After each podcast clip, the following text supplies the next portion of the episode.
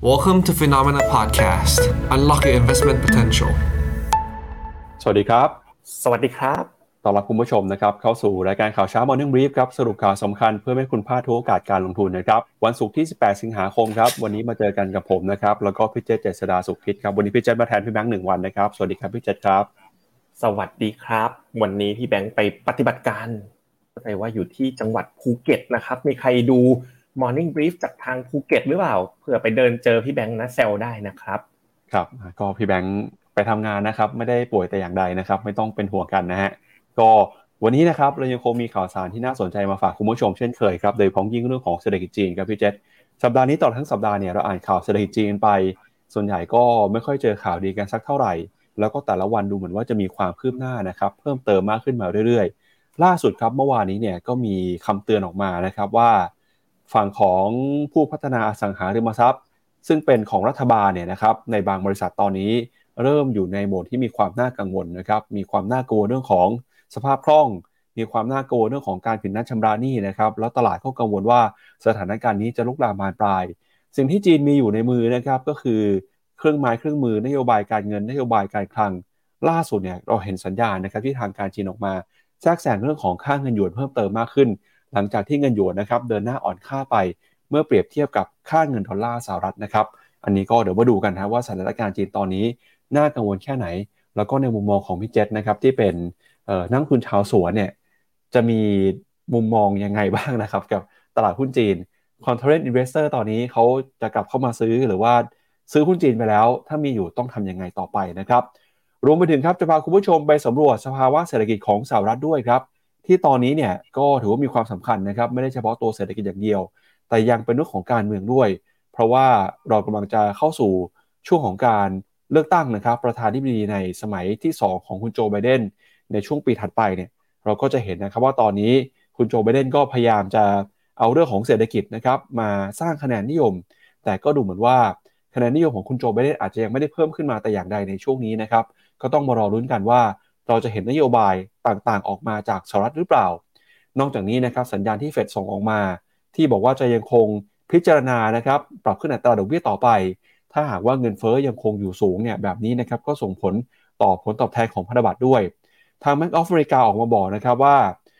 ผลตอบแทนต่ำๆที่เราเคยเห็นมาในช่วงก่อนหน้านี้เนี่ยอาจจะไม่ได้เห็นแล้วนะครับตอนนี้เห็นสัญญาณที่บอลยูจะเดินหน้าปรับตัวสูงขึ้นมาอย่างต่อเนื่อง แล้วก็ที่น่าสนใจคือหนึ่งสินทรัพย์ครับพี่เจษ หลังจากที่เฟดส่งสัญญาณขึ้นดอกเบี้ยนะครับปรากฏว่าบิตคอยเนี่ยปรับตัวลงมาอย่างรุนแรงเลย ล่าสุดนะครับราคาของบิตคอยคริปโตเคเรนซีนะครับลงมาซื้อขายอยู่ที่ประมาณ 26,000ดอลลาร์ต่อ1บิตคอยครับ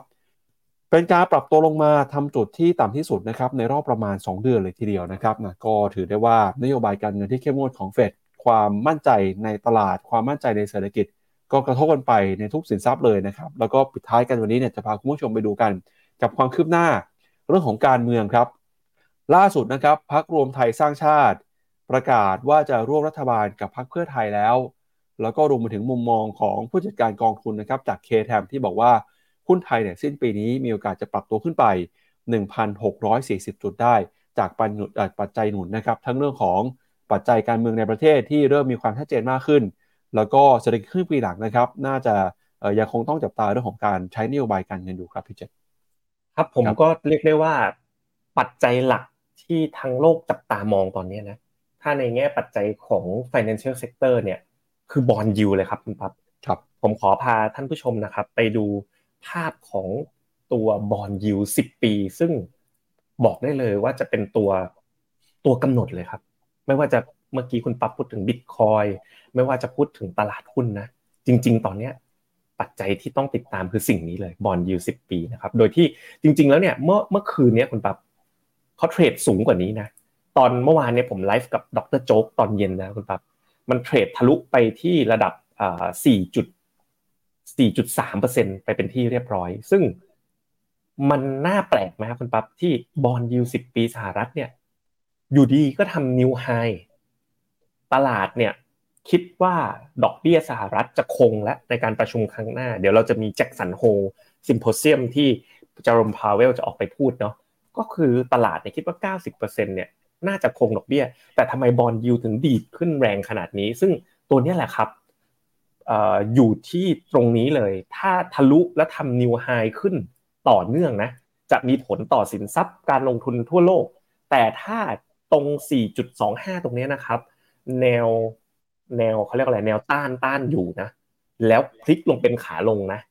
ตลาดอย่างอเมริกาจะรีบาวได้อย่างสวยๆเลยในรอบนี้ครับ ครับงั้นเดี๋ยวเรามา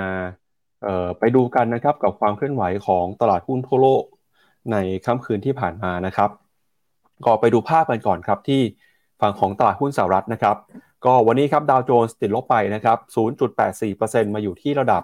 34,474 จุด S&P 500 ปรับตัวลงไป 0.7%ส่วน NASDAQ นะครับติดลบไป 1.17%หุ้นขนาดกลางขนาดเล็กนะครับ Russell Small Cap 2,000 ติดลบไป 1.2%ครับ แล้วก็ Wix Index ตอนนี้เดินหน้าปรับตัวเพิ่มขึ้นมาอย่างต่อเนื่องเลยนะครับ ตอนนี้มาอยู่ที่ระดับ 17.89 แล้วครับ ก็ตลาดหุ้นสหรัฐนะครับ ได้รับแรงกดดันครับ หลังจากรายงานการประชุมของเฟดเมื่อวานนี้เนี่ยส่งสัญญาณว่าคณะกรรมการเฟดนะครับยังคงให้ความสำคัญกับตัวเลขเงินเฟ้อนะครับ ถ้าว่าเงินเฟ้อสูง เฟดก็ไม่ปิดโอกาสที่จะใช้นโยบายการเงินเข้มงวด พอเป็นแบบนี้นะครับก็มีแรงเทขายออกมาในฝั่งของตลาดหุ้น ประกอบกับนะครับผลตอบแทนของพันธบัตรบาลสหรัฐเนี่ยก็ปรับตัวขึ้นมาทำจุดสูงสุดนะครับถ้าเกิดเป็นผลตอบแทน 10 ปีเนี่ยก็คือสูงสุดตั้งแต่เดือนตุลาคมปี 2022 นะครับแล้วก็ตอนนี้เดินหน้าปรับตัวขึ้นมาอย่างต่อเนื่องเลยทีเดียวนะครับก็แรงกดดันนี้เนี่ยก็ยิ่งเข้ามากดดันนะครับบรรยากาศการลงทุนในตลาดหุ้น ถ้าดูจากผลตอบแทนนะครับของตลาดหุ้นย้อนหลังกลับไปเนี่ยจะเห็นว่าในสัปดาห์นี้นะครับดัชนีดาวโจนส์ติดลบไปแล้วประมาณ 2.29%ขณะที่ดัชนี S&P 500 เนี่ยปรับตัวลงมาสัปดาห์นี้เป็นสัปดาห์ที่ 3 แล้วนะครับซึ่งภาพการปรับตัวลงมาอย่างติดต่อกันของตลาดหุ้นสหรัฐ เป็นภาพที่เราไม่ได้เห็นมายาวนานนะครับตั้งแต่เดือนกุมภาพันธ์ของปีนี้แล้วครับพี่เจษก็ถ้าไปดูนะครับในแผนที่หุ้นครับ เราก็จะเห็นว่า หุ้นเทคนะครับโดยพ้องยิ่งหุ้นในกลุ่มโกลด์ครับยังคงปรับตัวลงมาอย่างต่อเนื่องเลยนะครับไม่ว่าเป็นหุ้นของ Meta ครับติดลบไปแล้ว 3% Microsoft ติดลบไป 1% Apple เมื่อคืนนี้ติดลบไป 1.4% JP Morgan ร่วงลงไป 1%ขณะที่หุ้นในกลุ่มรถยนต์ไฟฟ้าอย่างเทสลานะครับเมื่อคืนนี้ร่วงลงไปถึง 2.8%ฮะเทสลาก็ปรับตัวลงมาอย่างต่อเนื่องเลยนะครับหุ้นค้าปลีกครับ Amazon Walmart Home Depot นะครับก็ปรับตัวกันลงมาทั่วหน้าเลยครับเมื่อคืนนี้เนี่ยมีการประกาศผลประกอบการของ Walmart ด้วยนะครับแม้ว่ากำไรรายได้เนี่ยจะสูงกว่าคาดในไตรมาสที่2นะครับแต่ตลาดหุ้นตอนนี้ก็ยังไม่ได้ตอบรับนะครับ Walmart ระบุครับว่าตัวเลขกำไรแล้วก็รายได้ของเดือนพฤษภาถึงกรกฎานะครับซึ่งเป็นไตรมาสที่2เนี่ยเป็นตัวเลขที่สูงกว่าคาดการณ์ของนักวิเคราะห์นะครับแล้วก็ Walmart ก็ระบุว่ามีกำไรนะครับอยู่ที่1เหรียญ84 เซนต่อหุ้นนะครับ ก็ถือว่าเป็นตัวเลขที่สูงกว่าตลาดค่าเช่นกันฮะแต่อย่างไรก็ตามเนี่ยตลาดกลับไม่ได้ตอบรับในเชิงบวกแต่อย่างใด ราคาตอนนี้ปิดไปติดลบนะครับ แล้วก็ after hour ก็ยังลบอยู่ประมาณ 0.25%นะครับรวมไปถึงเเมื่อคืนนี้มีการเปิดเผยตัวเลข ผู้ขอรับสวัสดิการว่างงานของสหรัฐอเมริกาด้วยนะครับ ปรากฏว่าสัปดาห์ล่าสุดครับผู้ขอรับสวัสดิการว่างงานของสหรัฐนะครับ ปรับตัวลงมาประมาณ 11,000 รายครับมาอยู่ที่ระดับ 239,000 ราย เป็นตัวเลขที่ต่ำกว่าที่นักวิเคราะห์คาดการณ์นะครับ ซึ่งช่วงนี้เนี่ยตัวเลขก็ผสมผสานนะครับ พอมีความไม่มั่นใจตัวเลขผลประกอบการบางตัวออกมาไม่ดี เราก็เห็นแรงเทขายเกิดขึ้นมาในตลาดหุ้นของสหรัฐนะครับพี่เจษเดี๋ยวชวนพี่เจษไปวิเคราะห์ตลาดหุ้นสหรัฐก่อนนะครับแล้วเดี๋ยวค่อยไปดูตลาดหุ้นยุโรปกันครับ ครับก็ตลาดหุ้นสหรัฐนะจุดที่น่าสนใจอยู่ที่4,003นะครับ ผมมีโอกาสได้จัดรายการกับคุณวินพรมแพทย์นะ อ่าอ่า head investment นะ head private wealth ของทางค่ายกรุงศรีนะก็เห็นที่ระดับ 4,003 นี่เหมือนกันนะครับ ซึ่ง 4,003 เนี่ยก็มองได้เป็น golden ratio ของการปรับตัวเพิ่มขึ้นในรอบนี้ด้วยตามหลักฟิโบนัชชีนะครับก็คืออยู่ที่แนว 61.8 retracement พอดี แล้วตอนนี้นะครับตลาดเนี่ยลงมาจากให้เราเนี่ย4,006นะครับแล้วก็มาที่ 4,370 แล้วนะครับ เพราะฉะนั้นเนี่ยเวลาการตัดสินใจการลงทุนในเรื่องนี้ถ้าเรามั่นใจนะว่าไอการเบรก4,003รอบที่แล้วเนี่ยมันคือตลาดหุ้นขาขึ้นเนาะเราควรที่จะ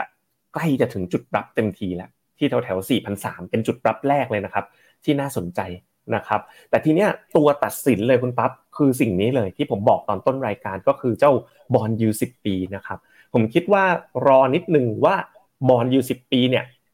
ปิดสัปดาห์นี้นะเอาให้ ไม่ทะลุแบบเหมือนเมื่อคืนอะเมื่อคืนเนี่ยผมไลฟ์ไปด้วยนะทะลุ 4.3 ไปด้วยนะแล้วก็ดัชนีราคาหุ้นก็ได้รับผลกระทบพอสมควรปัจจัยตรงเนี้ยมันยังแกะไม่ออกร้อยเปอร์เซ็นต์นะครับว่าอยู่ดีๆ bond yield สิบปีเนี่ยทำ new high เพราะอะไร ถ้ามันเป็นเพราะปัจจัยระยะสั้น เช่น supply หรือปริมาณของพันธบัตรที่ออกมาเยอะนะครับ หรือว่าถ้าถ้าเป็นอย่างนั้นเนี่ยไม่น่าเป็นห่วง แต่ถ้ามันเป็นปัจจัยระยะยาว เช่น ความกังวลต่ออะไรนะ ความมั่นคงของอเมริกา ผลสืบเนื่องจากการที่ถูกลดเรตติ้งนะ Moody's ก็ลดเรตติ้งตัวประเทศใช่ไหมครับเออแต่ตัวธนาคารแล้วก็ Fish ก็ลดเรตติ้งตัวตัวประเทศไปก่อนหน้านี้ Moody เนี่ยออกมาเตือน negative outlook ตรงนั้นน่ะถ้าตรงนั้นเป็นประเด็นแล้ว เป็นตัวดันให้คนเนี่ยเทขายพันธบัตรรัฐบาลเนี่ยไปแบบ 4.5%อย่างเงี้ย ตลาดหุ้นจะยังลงได้อีกเยอะ ถ้าถามผมวันนี้นะ ว่าผมคิดยังไงนะ ผมคิดว่าดอกเบี้ยสหรัฐนะไม่น่าจะแบบพุ่งทะยานทะลุไปแบบ 4.5%นะมันไม่น่าจะเป็นภาพแบบนั้นนะครับ แต่ก็ต้องรอติดตามกันดูนะครับ ตรงนี้เนี่ยเป็นปัจจัยที่เมื่อเมื่อเมื่อวานเนี่ยผมปรึกษากับดรโจ๊กเนี่ยละเอียดเลย มันยังเป็นจุดที่ วางใจไม่ได้ เพราะแม้แต่ตัวเราเองก็ยังมองนักลงทุนทั่วโลกอะก็ยังไม่แน่ใจว่าเอ๊ะภาพที่เกิดขึ้นเนี้ยลึกๆแล้วเนี่ยเหตุผลของการเคลื่อนไหวตลาดครั้งนี้คืออะไร แต่ว่านะครับมองในมุมกลับกันนะถ้า 4.26 เนี่ยมันเป็นปัจจัยชั่วคราว แล้ว bond yield ปรับตัวกลับลงมาเช่น 3.8 นะหุ้น S&P 500 เนี่ย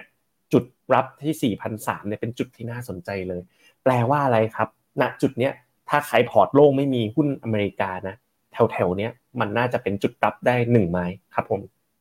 ครับไปดูต่อนะครับที่ยุโรปบ้างครับ เมื่อคืนนี้ดัชนี DAX ของเยอรมนีครับติดลบไป 0.7% FTSE ร้อยอังกฤษติดลบไป 0.6 นะครับส่วน CAC 40ฝรั่งเศสปรับลงไป 0.9 ครับ แล้วก็ Euro Stoxx 50 นะครับ เมื่อคืนนี้ก็ปรับตัวลงไปแรงเช่นกัน ติดลบไป 1.3%นะครับ ถ้าดูภาพรวมเนี่ย Euro Stoxx 600 นะครับ ติดลบไปประมาณ 0.9%ครับ โดยหุ้นในกลุ่มที่เข้ามากดดันดัชนีนะครับก็คือหุ้นในกลุ่มอุตสาหกรรมครับติดลบไป 2.8%กลุ่มเทคนะครับร่วงลงไป 1.8%แล้วก็กลุ่มน้ำมัน แล้วก็ก๊าซธรรมชาตินะครับเมื่อวานนี้ก็ติดลบไปประมาณ 0.3 ถึง 0.8%ยุโรปเองเนี่ยเมื่อวานนี้ก็เผชิญกับแรงกดดันนะครับจากแนวโน้มการใช้นโยบายการเงินที่เข้มงวดของธนาคารกลางสหรัฐนะครับพาคุณผู้ชมไปดูต่อนะครับกับหุ้นเอเชียเช้านี้เปิดซื้อขายมาแล้วครับ ดัชนีนิกกี้225 ของญี่ปุ่นครับ วันนี้เนี่ยตัวเลขก็ยังติดลบต่อนะครับ ลบไปประมาณ 0.5%ออสเตรเลียนิวซีแลนด์ครับ วันนี้เปิดมาซื้อขายกันอยู่ในกรอบแคบๆนะครับ ออสเตรเลียบวกขึ้นมา 0.3 ครับ ส่วนนิวซีแลนด์เนี่ยติดลบไปประมาณ 0.9 เซี่ยงไฮ้ของจีนนะครับ เมื่อวานนี้เราเห็นการเคลื่อนไหวอยู่ในกรอบแคบๆนะครับ มีแรงซื้อกลับขึ้นมา หลังจากที่เปิดมาซื้อขายอยู่ในแดนลบนะครับ China A50 ครับ เมื่อวานนี้บวกขึ้นมา 0.3%นะครับ ส่วนฮั่งเส็งฮ่องกงก็ ถือว่าโชคดีนะครับ ตอนแรกที่เราจัดรายการกันไปเมื่อวานนี้ฮ่องกงเปิดมาครับจะติดลบไปประมาณเกือบ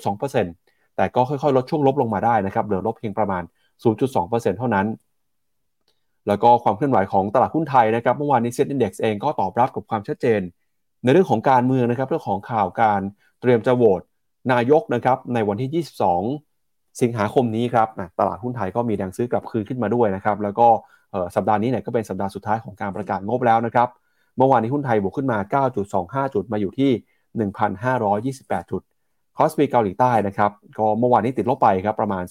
0.4%เกาหลีใต้เปิดมาเช้านี้นะครับลบไป 0.4%นะครับขออภัยก็ลงมาทดสอบระดับ 2,500 จุดแล้วนะครับเกาหลีใต้ช่วงนี้ ปรับตัวลงมาทำจุดต่ำสุดในรอบหนึ่งเดือนแล้วครับหุ้นของเวียดนามนะครับ Nifty เอ่อ VN30 ครับ ติดลบ 0.7 แล้วก็ Nifty 50 ของอินเดียติดลบไป 0.5 ครับ อันนี้เป็นความเคลื่อนไหวของตลาดหุ้นเอเชียนะครับ เดี๋ยวยังไงเนี่ยเรามาติดตามกันต่อ ช่วงเช้านี้นะครับ ทางญี่ปุ่นเองก็มีการเปิดเผยตัวเลขเงินเฟอ้อด้วย ปรากฏว่าเงินเฟอ้อญี่ปุ่นนะครับเริ่มส่งสัญญาณชะลอลงแล้วครับจากเดือนก่อนหน้านะครับอออยู่ที่ระดับประมาณ 3 3%ครับ ล่าสุดลงมาเหลือประมาณ 3.1%นะครับ ก็ถือว่าเป็นการชะลอตัวลงมาของเงินเฟ้อ ซึ่งก็จะสร้างแรงกดดันน้อยลงนะครับต่อการใช้นโยบายการเงินเข้มงวดของญี่ปุ่นครับ ครับผมโอ้โหตอนนี้ตลาดหุ้นทั่วโลกนะ ผม ถ้าเราดูกันระดับสเกลโลกทั้งใบก่อนนะ ก็ปรับฐานลงมานะคุณปั๊บประมาณสักหกเปอร์เซ็นหกเปอร์เซ็นเนี่ยนับตั้งแต่เมื่อไหร่ นับตั้งแต่ปลายเดือนกรกฎาที่ผ่านมา แต่ว่าเดือนสิงหาคมเนี้ยผ่านมาประมาณครึ่งเดือนกว่าๆนะครับ โดยรวมเนี่ยตลาดหุ้นทั่วโลกลงมา6%นะครับเมื่อสักครู่อเมริกาเนี่ยก็มีการปรับฐานถูกไหมครับ ถ้าเราไปดูที่ญี่ปุ่นเนี่ยญี่ปุ่นเนี่ยก็มีการปรับฐานนะจากสามหมื่นสามลงมาเหลือสามหมื่นหนึ่งนี่ก็เป็นหลักสิบเปอร์เซ็นเหมือนกันนะคุณพี่ปั๊บหลังจากที่ตลาดเนี่ยมันแรลลี่มาเยอะนะครับ เช่นเดียวกับไปดูทางยุโรปนะสต็อกหกร้อยเนี่ยปรับฐานแต่ว่าไม่ได้เยอะเท่าไหร่ ปรับฐานน้อยกว่าเขานะครับ จุดที่ผมคิดว่าน่าสนใจเนี่ยคือระหว่างที่ประเทศอื่นเนี่ยเห็นการปรับฐานอย่างมีนี้สำคัญหลังจากที่ตลาดเนี่ยเป็นขาขึ้นเนาะหลายหลายคนอาจจะบอกเดี๋ยววันนี้เราจะคุยเรื่องจีนกันเยอะ แล้วก็มีความกังวลอยู่ในตลาดหุ้นจีน ซึ่งจริงนะครับ วันนี้เนี่ยน่าจะเป็นวันที่ผมเห็นข่าวร้ายของจีนเนี่ยรุมเร้ามากที่สุดวันหนึ่งแล้วล่ะ ในรอบหลายสัปดาห์ที่ผ่านมา แต่ถ้าเราไปดูที่ตลาดหุ้นจีนนะครับ ถ้าดูดีๆเนี่ย จริง ๆ แล้วเนี่ยเลเวลเนี้ยมันไม่ได้ไปไหนไกลเลยนะ อันนี้คือจีน A share นะครับ ในรูปก็จะเห็นว่าตัวหุ้นจีน A share เนี่ยก็ยังอยู่เนี่ยสามแปดสามศูนย์แล้วก็เคลื่อนที่ไซด์เวย์อยู่ในลักษณะเนี้ยจริง ๆ เคลื่อนที่อยู่ตรงนี้มาตั้งแต่เดือนตั้งแต่กลางปีเป็นต้นมาแล้วนะครับ ก็หรือว่าถ้าเราไปดูห่างเสงนะครับห่างเสงเนี่ยเมื่อวานเนี้ยทำท่าจะหลุดเนี่ยถ้าหลุดจุดที่ทำไว้ตอนปลายเดือนพฤษภาคมแล้วทะลุลงไปนะ อันนี้น่าเป็นห่วงเหมือนที่คุณปั๊บบอกเนาะแต่ก็มีแท่งเขียวดีดกลับขึ้นมา ยืนที่ 18,200 นะครับ เพราะฉะนั้นเนี่ยหุ้นจีนเนี่ยถึงแม้เต็มไปด้วยข่าวรุมเร้านะ แต่วันเนี้ยก็ไม่ได้ทำจุดนิวโลที่เคยทำเอาไว้ตอนเดือนพฤษภาคมนะครับ ก็ต้องดูเหมือนกันว่าจากนี้ไปข้างหน้าเป็นอย่างไรนะ ผมเข้าไปเซิร์ชสแกนข่าวดูต่างๆ เนี่ยก็คิดว่าน่าจะใกล้ถึงจุดที่มันจะต้องมีสติมูลัส หรือการอัดฉีดเงินเข้าระบบมากขึ้นแล้วล่ะจริง ๆ เริ่มมีสัญญาณเข้ามาแล้วนะครับ เพราะฉะนั้นตอนนี้จีนเนี่ยขึ้นอยู่กับเขาเรียกทีมชาติจีนเลย ว่าจะมีการอัดฉีดเงินเข้ามากระตุ้นเศรษฐกิจหรือเปล่านะครับครับไปดูต่อครับกับราคาสินค้าโภคภัณฑ์กันบ้างครับ ล่าสุดทองคำนะครับในฝั่งของราคาทองคำในตลาดโลก gold spot เนี่ยตอนนี้ซื้อขายต่ำกว่า 1,900 ดอลลาร์แล้วนะครับ ซื้อขายการเช้านี้อยู่ที่ 1,894 ดอลลาร์ต่อทรอยออนซ์ครับ ก็แรงกดดันนะครับของราคาทองคำหลักๆ เองก็มาจากค่าเงินดอลลาร์ที่แข็งค่า เรื่องของผลตอบแทนพันธบัตรรัฐบาลนะครับที่ปรับตัวเพิ่มสูงขึ้นมาทำให้ตอนนี้ทองคำซื้อขายกันอยู่ในจุดที่ต่ำที่สุดในรอบประมาณ 5 เดือนแล้วครับทองคำแนวโน้มเนี่ยยังคงมีแรงกดดันให้เห็นอย่างต่อเนื่องเลยนะครับหลังจากที่ธนาคารกลางสหรัฐ ส่งสัญญาณใช้นโยบายการเงินเข้มงวดนะครับก็ถือว่าทองคำลงมาหลุดแนวรับสำคัญทางจิตวิทยา 1,900 ดอลลาร์ไปเป็นที่เรียบร้อยแล้ว ส่วนที่ทางของราคาน้ำมันนะครับก็ เผชิญกับความกังวลครับเรื่องของเศรษฐกิจจีนที่ถดถอยเนี่ยนะครับจีนในฐานะที่เป็นประเทศผู้นำเข้าน้ำมันรายใหญ่ของโลกครับเมื่อเจอสัญญาณเศรษฐกิจที่ไม่ดี ก็ทำให้ demand หรือความต้องการใช้น้ำมันของโลกสั่นคลอนนะครับล่าสุดเมื่อวานนี้ราคาน้ำมันก็เห็นทิศทางการฟื้นขึ้นมาได้บ้างในระยะสั้น แต่ถ้าเกิดไปดูภาพรวมนะครับตอนนี้น้ำมันยังคงซื้อขายนะครับ WTI ครับ 80 ดอลลาร์ต่อแบเรลส่วน Brent นะครับ 84 ดอลลาร์ต่อแบเรลฮะก็ยิ่งกังวลกับเรื่องจีน ราคาน้ำมันก็ยิ่งปรับตัวลงครับ ราคาทองคำนี่ลงมาลึกลึกใช้ได้นะครับ จาก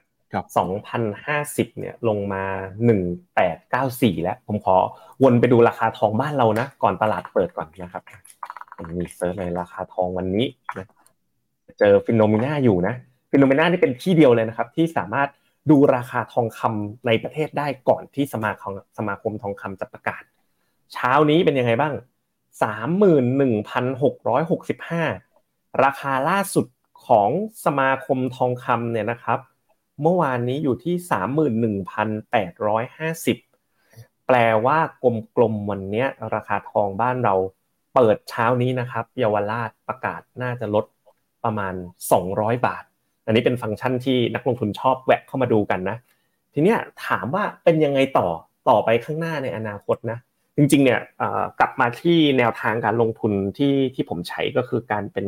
contrarian contrarian investor นะผมมองเป็นโอกาสในหลาย ๆ จุดเลยตอนนี้นะครับ คือตอนที่ตลาดขึ้นเนี่ย contrarian investor เนี่ยจะไม่ไม่กระดีกระดาเท่าไหร่ แต่ว่าตอนที่ตลาดลงอะชาวสวนแบบเราเนี่ยจะเริ่มมองแล้วนะครับ เริ่มมองหาว่าเอตลาดไหนบ้างเนาะที่มันน่าที่จะเริ่มเก็บสะสมนะตอนนี้ ถ้าลองมาไล่ดูนะว่า ตลาดจีนสะสมไหมคำตอบก็คือเขาอยู่ตรงนี้มานานแล้วอะ เพราะฉะนั้นมันไม่ใช่จุดสะสมตอนนี้มันวิ่งไซด์เวย์เนี่ยนะครับตั้งแต่เดือนมีนาคุณปั๊บดูสิขึ้นขึ้นลงลงขึ้นขึ้นลงลงไม่ได้ไปไหนนะเพราะฉะนั้นมันไม่ใช่จังหวะจะมาสวนอะไรตอนนี้ แต่อะไรที่มันปรับตัวลงเยอะๆเนี่ยอย่างราคาทองคำเนี่ยนะครับถึงแม้จะหลุดเส้น 200 วันนะถ้าเป็นเทรนด์ following บอกโอ้โหน่ากลัวมากหลุดเส้น 200 วัน แต่ในมุมมองของผมนะ ทุกอย่างเนี่ยมันจะมีการ mean reversal ยกตัวอย่างเช่น ตัวบอลยูสิบปีเมื่อสักครู่เนี่ย ผมคิดว่ามันเดี๋ยวมันต้องวนกลับลงมา ถ้าบอลยูวนกลับลงมาเนี่ย ตัวค่าเงินดอลลาร์เนี่ยก็จะเริ่มอ่อนค่าถูกไหมครับถ้าค่าเงินดอลลาร์อ่อนค่าราคาสินทรัพย์เนี่ยก็จะเริ่ม rebound ได้ ดังนั้นณจุดเนี้ยถ้ามองแบบชาวสวนหรือ contrarian เนี่ยอย่างทองคำเนี่ยน่าเริ่มทยอยสะสม นะครับ อีกตัวหนึ่งที่น่าทยอยสะสมคืออเมริกาที่ปรับลงมา ของดีๆ อันอื่นนะครับ ที่เราเล็งๆไว้อาจจะยังลงมายังไม่ถึงที่เท่าไหร่นะ แต่มันเริ่มลงมาให้เราแล้ว อย่างยกตัวอย่างเช่นตลาดหุ้นอินเดีย มันลงมาแต่ว่าก็ยังลงมาไม่ได้ลึกเท่าไหร่นักนะ จากจุดสูงสุดเนี่ยปรับตัวลงมาอยู่ที่ประมาณสัก4%อันนี้เล็งแต่ยังไม่ยังไม่ยังไม่ถึงจุดเข้านะครับ แต่ก็ เริ่มมองมองแล้วนะครับหลาย ๆ ตลาดนะที่เราชอบซื้อกันจังเลยตอนขึ้นนะตอนที่เทรนด์ follower นะเขาแบบโอ้ขาขึ้นขาขึ้น อันนั้นเนี่ยถ้ามันขึ้นไปเยอะแล้วเราจะไม่ชอบนะครับในมุมมองของ contrarian investor แต่ว่าถ้ามันลงมาถึงจุดจุดหนึ่งเนี่ยมันต้องลงมารับนะครับคอนเซปต์ของเราคือซื้อถูกขายแพงนั่นเองนะครับครับก็เดี๋ยวมาดูกันนะครับเลยทำกันบ้านกันเต็มที่เลย เตรียมตัวเลยว่าจะเข้ารับตัวไหนนะครับ เชิญครับครับ งั้นเดี๋ยวเรามาสรุปกันกับสถานการณ์ที่เกิดขึ้นในเศรษฐกิจจีนกันหน่อยนะครับ ผ่านมา 2 สัปดาห์ครับ เป็น 2 สัปดาห์ที่จีนเผชิญกับมรสุมนะครับ ตอนนี้เนี่ยเริ่มเห็นหลาย ๆ สื่อนะครับใช้คำว่าวิกฤตครั้งใหม่ในเศรษฐกิจจีนในตลาดหุ้นจีนกันมากขึ้นนะครับก็รอบ 2 สัปดาห์ที่ผ่านมาเนี่ยไม่ค่อยมีข่าวดีสักเท่าไหร่เลยนะครับ ย้อนกลับไปเนี่ยตั้งแต่สัปดาห์ที่แล้วแล้วครับที่จีนมีการเปิดเผยตัวเลข การส่งออกนะครับที่ตัวเลขต่ำที่สุดในรอบกว่า 3 ปี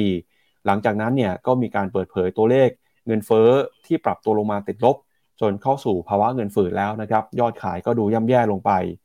ล่าสุดนะก็มีข่าวเรื่องของภาคอสังหาริมทรัพย์นะครับอย่าง Country Garden เนี่ยซึ่งเป็นอสังหายักษ์ใหญ่ ใหญ่ดับที่ 6 ของประเทศนะครับ มีการผิดนัดชำระจ่ายดอกเบี้ยเงินกู้ รวมกันมูลค่าประมาณ 22 ล้านดอลลาร์ซึ่งหลายคนก็กังวลนะครับว่าจะเสี่ยงซ้ำรอย China Evergrande แล้วก็เช้านี้มีข่าวนะครับว่าทาง China Evergrande เนี่ยได้มีการ ยื่นนะครับเอ่อ filing chapter 15นะฮะเพื่อเป็นการพิทักษ์ทรัพย์สินนะครับ ต่อสารล้มละลายในแมนฮัตตันของสหรัฐแล้วนะครับ ก็ยิ่งเป็นตัวเข้ามากดดันซ้ำเติม ความมั่นใจในภาคอสังหาริมทรัพย์ของจีน ซึ่งตอนนี้เนี่ยประชาชนนะครับก็ชะลอการจับจ่ายใช้สอย ไม่กล้าซื้อบ้านไม่กล้าซื้อที่อยู่อาศัยนะครับทำให้ราคาของที่อยู่อาศัยก็ซบเซาลงไป นอกจากนี้นะครับหลังจากนั้นจีนก็มีการเปิดเผยตัวเลข FDI ครับหรือว่า การลงทุนโดยตรงจากต่างประเทศนะครับในไตรมาสที่ 2 ปรากฏว่าออกมาเนี่ยตัวเลขต่ำที่สุดเป็นประวัติการณ์นะครับรวมไปถึงเมื่อวานนี้ครับเมื่อวานนี้เราก็เพิ่งรายงานข่าวใหม่กันไปก็คือ บริษัทอย่างจงจือ Enterprise ครับหรือแม้กระทั่ง shadow banking อย่างจงหรง International Trust เนี่ยเริ่มมีการผิดนัดนะครับไม่สามารถจ่ายผลตอบแทนลูกค้าได้ ก็ตลาดกังวลกันครับว่าภาคอสังหาริมทรัพย์มีปัญหาแล้ว ตอนนี้นะครับก็มาสู่ Shadow Banking แล้ว เริ่มมีข่าวการประท้วงที่เกิดขึ้นในจีนแล้วนะครับ ลูกค้าหลายคนไม่พอใจที่บริษัทเหล่านี้ไม่สามารถจ่ายเงินนะครับตอบแทนสินทรัพย์ที่ซื้อได้ ล่าสุดแล้วก็มีอีกหนึ่งตัวเลขก็คือตัวเลขอัตราการว่างงานของเยาวชนคนรุ่นใหม่นะครับอายุตั้งแต่ 16 ถึง 24 ปีเนี่ยซึ่งก็เป็นการสะท้อนนะครับถึงการจ้างงานในจีนด้วย ปรากฏว่าตัวเลขออกมานะครับไม่ค่อยดีเท่าไหร่ทำให้เดือนสิงหาคม รัฐบาลจีนประกาศที่จะเปิดเผยตัวเลขนี้นะครับต่อสาธารณชน หลายคนวิพากษ์วิจารณ์กันนะครับว่าจีนพยายามจะปกปิดตัวเลขครับ แต่ก็ดูเหมือนว่าสถานการณ์เนี่ยจะไม่ดีขึ้นเลย จนกระทั่งล่าสุดเช้านี้นะครับ ก็มีข่าวจากสำนักข่าวบลูเบิร์กเขาก็พาดหัวใหญ่เลยนะครับ เป็นข่าวใหญ่ของวันนี้เลย ทางบลูเบิร์กออกมาเปิดเผยนะครับว่า ตอนนี้เนี่ยทางภาคอสังหาริมทรัพย์นะครับที่รัฐบาลถือหุ้นอยู่ พูดง่ายๆก็เป็นรัฐวิสาหกิจนะครับ ที่จดทะเบียนซื้อขายในตลาดหุ้นฮ่องกงแล้วก็เมลแลนด์ไชน่านะครับ มีทั้งหมด 38 บริษัท เขาบอกว่าใน 38 บริษัทนี้เนี่ยมี 18 บริษัทครับที่จะเผชิญกับภาวะขาดทุนอย่างหนัก ในช่วงครึ่งปีแรกนี้นะครับหลังจากสถานการณ์ในภาคอสังหาริมทรัพย์ของจีน ตกต่ำอย่างรุนแรงนะครับโดยได้รับผลกระทบจากช่วงของโควิด ยอดขายตกต่ำนะครับราคาบ้านที่อยู่อาศัยก็ลดลงไป เกิดปัญหาสภาพคล่อง ผู้พัฒนาสังหาริมทรัพย์ ไม่สามารถส่งมอบที่อยู่อาศัยได้ตามเวลานะครับทำให้ตอนนี้ครับทางฝั่งของผู้กำหนดนโยบายก็ออกมาเตือนนะครับว่ามีความเสี่ยงที่ บริษัทเหล่านี้นะครับซึ่งเป็นรัฐวิสาหกิจจำนวน 18 แห่งเนี่ยจะได้รับผลกระทบการขาดทุนไปด้วย ขาดทุนนะครับมาจากความมั่นใจของผู้บริโภคที่ลดน้อยลงไป แล้วก็ราคาบ้านที่หายไปด้วยนะครับ โดยผู้พัฒนาสังหาริมทรัพย์ขนาดใหญ่นะครับที่รัฐบาลเป็นเจ้าของเนี่ยไม่ว่าเป็นเซินเจิ้นโอซีไชนีสทาวออกมาระบุนะครับว่า ตัวเลขผลประกอบการเนี่ยได้รับผลกระทบนะครับจากยอดขายบ้านที่ปรับตัวลงไปอย่างหนัก แล้วก็ตอนนี้นะครับบริษัทเองก็เริ่มเผชิญกับปัญหานะครับรายได้ที่ลดลงไป แล้วก็มีปัญหาเรื่องของความมั่งคั่ง แล้วก็สภาพคล่องในบริษัทแล้ว รัฐบาลจีนนะครับก็พยายามจะเข้ามาช่วยเหลือดูแลนะครับในภาคอสังหาริมทรัพย์ แต่เราก็จะเห็นว่ามาตรการเนี่ยไม่ได้เป็นการลดภาษี การจูงใจให้คนซื้อบ้าน หรือว่าการปล่อยกู้ดอกเบี้ยต่ำให้กับผู้พัฒนาสังหาริมทรัพย์ ยังคงไม่สามารถฟื้นคืนนะครับความมั่นใจให้กับตลาดได้ ก็ทำให้หุ้นในกลุ่มอสังหาริมทรัพย์ เดินหน้าปรับตัวลงมาอย่างต่อเนื่องนะครับ อันนี้เป็นประเด็นแรกก่อนครับพี่แจ็คเรื่องของความมั่นใจในภาคอสังหาจีนที่ตอนนี้เนี่ยย่ำแย่เหลือเกินครับดูเหมือนจะไม่มีข่าวดีเลยนะครับ ในภาคอสังหาตอนนี้ครับ ครับจริง ๆ ผมอยากให้ลองดูรวมๆเลยนะครับไม่ใช่แค่ภาคอสังหาอย่างเดียวว่า ตอนนี้จีนเนี่ยมีเรื่องอะไรที่รุมเร้าเราบ้างนะเศรษฐกิจใช่ไหมก็เริ่มบอกว่า จะไม่ได้โตสำเร็จห้าเปอร์เซ็นหรือเปล่านะครับ โดยเฉพาะกลไกเรื่องของการส่งออกของจีนที่มันได้รับผลกระทบนะบอกว่าส่งออกกระทบนะครับ เศรษฐกิจจะโตได้ไหม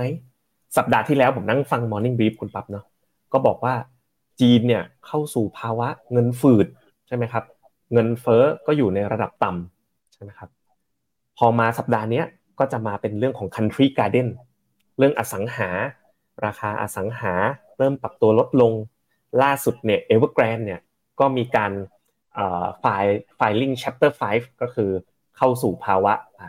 เตรียมตัวล้มละลายนะครับ คนก็คิดว่า Country Garden จะได้รับผลกระทบต่อเนื่องหรือเปล่านะครับ ไล่มานะครับ การลงทุนจากต่างประเทศก็ได้รับเริ่มมีตัวเลขว่าปรับตัวลดน้อยลงนะครับ เพราะฉะนั้นตอนนี้สำหรับผมเนี่ยคือมองว่า สิ่งที่จะต้องมาแน่ ๆเลยนะ ก็คือสติมูลัสจริง ๆ ค่อนข้างรู้สึกแปลกใจว่าการสติมูลัสแบบเต็มเม็ดเต็มหน่วยเนี่ยทำไมยังไม่มีการประกาศมา เพราะว่าเงินฝืดแบบนี้กระสุนเยอะแบบนี้เนี่ยจีนก็มีพลังในการที่จะทำแบบนโยบายกระตุ้นทางการเงิน แต่อย่างไรก็ตามนะครับ วันนี้เนี่ยก็ให้เริ่มเห็นสัญญาณนะถ้าเราไปดูกันในเรื่องของการอัดฉีดเงินนะครับ เข้าสู่ระบบในลองดูในหน้าจอผมประกอบนิดนึงนะ นอกเหนือจากที่การที่จีนเนี่ยทำการลดเจ้าตัว repo rate คือดอกเบี้ยนะครับลงมานะครับจาก2เนี่ยลงมา 1.8 แต่จะเห็นเลยว่ามีแท่งสีดำแท่งใหญ่เนาะสองแท่งตรงนี้ครับคือการที่เขาเนี่ยฉีดเงินเข้าไปนะครับรายวันเนี่ยสองแสนกับสามแสนล้านหยวน ผมว่าตรงนี้แหละเป็นไลฟ์ไลน์หรือเป็นแบบเสื้อชูชีพอะนะครับที่ช่วยพยุงนะ ตลาดจีนเมื่อวานนี้คุณปั๊บที่คุณปั๊บบอกว่าโอ้โหมีอยู่ช่วงหนึ่งนะห่างเสียงนี่มันมันเหมือนจะหลุดแล้วนะแต่ปรากฏเอ๊ะทำไมทำไมมันถึงดีดขึ้นมา ผมว่าเป็นเพราะสภาพคล่องตรงนี้นะครับ ซึ่งถ้าการอัดฉีดตรงเนี้ยยังทำอย่างต่อเนื่องนะครับ เราอาจจะได้เห็นการฟื้นตัวด้วยเช่นกันผมอยากอยากยกตัวอย่างให้ดูตรงนี้นะครับ ด้านซ้ายมือของจอคุณผู้ชมอาจจะตามตัวเคอร์เซอร์สีแดงผมนิดนึง อันนี้คือครับคือช่วงปลายปีอ่า2022 ผมวงกลมตรงนี้เนาะจะเห็นว่าช่วงนี้เนี่ยโอ้ฉีดทุกวันเลยคุณปั๊บดูสิเรียงกันเลยเดลี่วันหนึ่งประมาณเกือบ 2 0 0แสนล้านหยวนช่วงนั้นมีอะไรก็คือช่วงปลายปีนะครับกลับไปดูตลาดหุ้นจีนช่วงปลายปีที่แล้ว เดือนพฤศจิกายนนะครับผมไปที่ MSCI China แถวแถวปลายเดือนแถวแถวพฤศจิกายนต่อเนื่องนะ เห็นไหมครับ ตลาดหุ้นจีนเป็นไงครับ เป็นการ rebound ด้วยนะ ช่วงนั้นก็ออกจากโควิดพอดี แต่จะเห็นความสอดคล้องไหมครับว่าปริมาณเงินหรือการกระตุ้นทางการเงินเนี่ยมันมีความสอดคล้องกัน ดังนั้นเนี่ยถ้าเราเห็นเมื่อเมื่อวานเนี่ย MSCI ทำท่าจะหลุดและปรากฏเมื่อคืนนี้นะครับ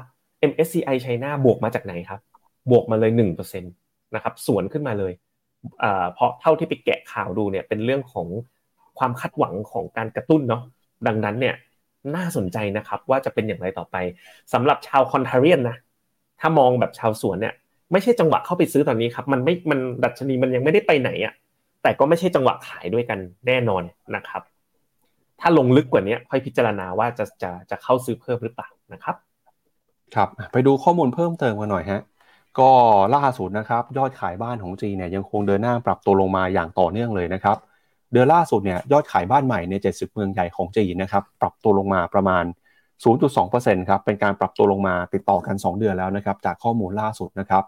แล้วเราก็จะเห็นว่าช่วงที่ผ่านมาเนี่ยรัฐบาลของจีนโดย PBOC ครับธนาคารกลางก็พยายามจะกระตุ้นเศรษฐกิจนะครับผ่านการลดอัตราดอกเบี้ยนโยบาย ล่าสุดต้นสัปดาห์นี้เราก็เห็นข่าวนะครับที่ทางการจีนมีการปรับลดตัวเลข loan prime rate ซึ่งเป็นอัตราดอกเบี้ยนโยบายอ้างอิงนะครับลงไปอีกประมาณ 15 basis point ครับแม้ว่าจะลดลงมาแล้วเนี่ยแต่ก็ยังไม่สามารถ ฟื้นฟูความเชื่อมั่นให้กับตลาดได้นะครับเราก็เห็นว่าจีนเนี่ยลดดอกเบี้ยหลาย ๆ ตัวลงมาอย่างต่อเนื่องเลยนะครับ ทั้ง loan prime rate แล้วก็ seven day repo นะครับ reverse repurchase rate หรือว่าตัวเลข LPR นะครับประเภท 5 ปีด้วย ก็ลดลงมาเช่นกันตั้งแต่ปี 2022 แล้วนะครับ ก็พาไปดูมุมมองของนักวิเคราะห์หน่อยครับ ปัจจุบันนี้เนี่ยโพของ Bloomberg นะครับ Bloomberg Consensus ครับเขาประเมินว่าเศรษฐกิจจีนปีนี้นะครับจะเติบโตอยู่ที่ประมาณ 4.6%ครับ ตัวเลข 4.6%ถือว่ามีความสำคัญมากนะครับ เพราะว่าตัวเลขนี้เนี่ยเป็นตัวเลขที่ต่ำกว่าเป้าหมายการเติบโตที่รัฐบาลจีน วางไว้สำหรับปี 2023 แต่ตัวเลขนี้คือปีตัวเลขของปีหน้านะครับปี 2024 ครับ แล้วก็ล่าสุดเนี่ยเราก็เริ่มเห็นนะครับ ในบรรดานักวิเคราะห์ครับเริ่มออกมาหันเป้าหมายการเติบโตของเศรษฐกิจจีนกันอีกรอบหนึ่งแล้วนะครับ ไม่ว่าจะเป็น Goldman Sachs อย่างล่าสุดเองก็มี Morgan Stanley นะครับที่ออกมาปรับลดเป้าหมายการเติบโตของเศรษฐกิจจีนครับ Morgan Stanley เนี่ยออกมาหันเป้า GDP จีนครับในปี 66 คือปีนี้นะครับเหลือเพียงแค่ 4.7 ปีหน้าเนี่ยเหลือ 4.2 นะครับจากความกังวลเรื่องของปัญหาในฝั่งของรัฐบาลท้องถิ่น แล้วก็ตอนนี้นะครับคนที่บอกว่าปีหน้าจะโตไม่ถึง 4 ก็มีโนมูระนะครับบอกว่าจะโตประมาณ 3.8 3.9 บาร์เคลสแล้วก็ JP Morgan เนี่ยบอกว่าจะอยู่ที่ประมาณ4ถึง4.1 4.2 ครับพี่เจษครับ ครับผมก็ตอนนี้นะครับสิ่งที่ เริ่มเห็นความเคลื่อนไหวล่าสุดของรัฐบาลจีนนะนี่ครับคุณปั๊บค่าเงินหยวนค่าเงินหยวนเนี่ยนะครับ เมื่อวานเนี้ย ดีดทะลุเลย ทะลุจุดสูงสุดโอ้โหผมว่า ผมไม่ได้เห็นหยวนทะลุเจ็ดจุดสามนี่ตั้งแต่ปีอะไรเนี่ยผมไล่ดูนะนานมากอะคุณปั๊บตั้งแต่ปีสองพันเจ็ด แปลว่าเมื่อวานเนี้ยนะครับ สิ่งที่เกิดขึ้นเนี่ยคือค่าเงินหยวนของจีนนะ ถูกปรับตัวให้อ่อนค่าที่สุดเนี่ยในรอบสิบหกปี ตัวนี้เป็นตัวสะท้อนนะสะท้อนเศรษฐกิจเหมือนกัน แต่ว่าหยวนเนี่ยล่าสุดนะครับออกมาบอกเลยว่า ปรับฟิกซิ่งหยวนเนี่ยเขาเขามีสิทธิ์ในการปรับฟิกซิ่งก็คือเขาเป็นเขาเรียกว่าระบบการเงินแบบ manageable float ก็คือ ลอยตัวแต่ว่าปรับค่อยๆลอย ปรับฟิกซิ่งได้ทุกวัน ปรากฏว่าเขาปรับฟิกซิ่งให้แข่งค่าเลยทันทีนะครับเป็นการส่งสัญญาณเลยว่า ครั้งเนี้ยจีนมองว่าทะลุ 7.3 ไปเนี่ยมันเริ่มจะเป็นความผันผวนที่มากเกินไป ก็คิดดูง่ายๆครับโอ้โหอ่อนที่สุดในรอบ 16-17 ปี ก็เลยใช้กำลังที่มีนะจีนเนี่ยนะครับก็เลยเข้ามานะครับพยุงค่าเงินหยวนของตัวเองเอาไว้นะครับ อันนี้ก็เป็นอีก สัญญาณหนึ่งที่ทางการจีนเข้ามาจัดการเรื่องความผันผวนของค่าเงินด้วยครับ ครับก็เดี๋ยวก่อนที่ไปอธิบายเพิ่มเติมเรื่องของค่าเงินหยวนนะครับ มีประเด็นสำคัญที่อยาก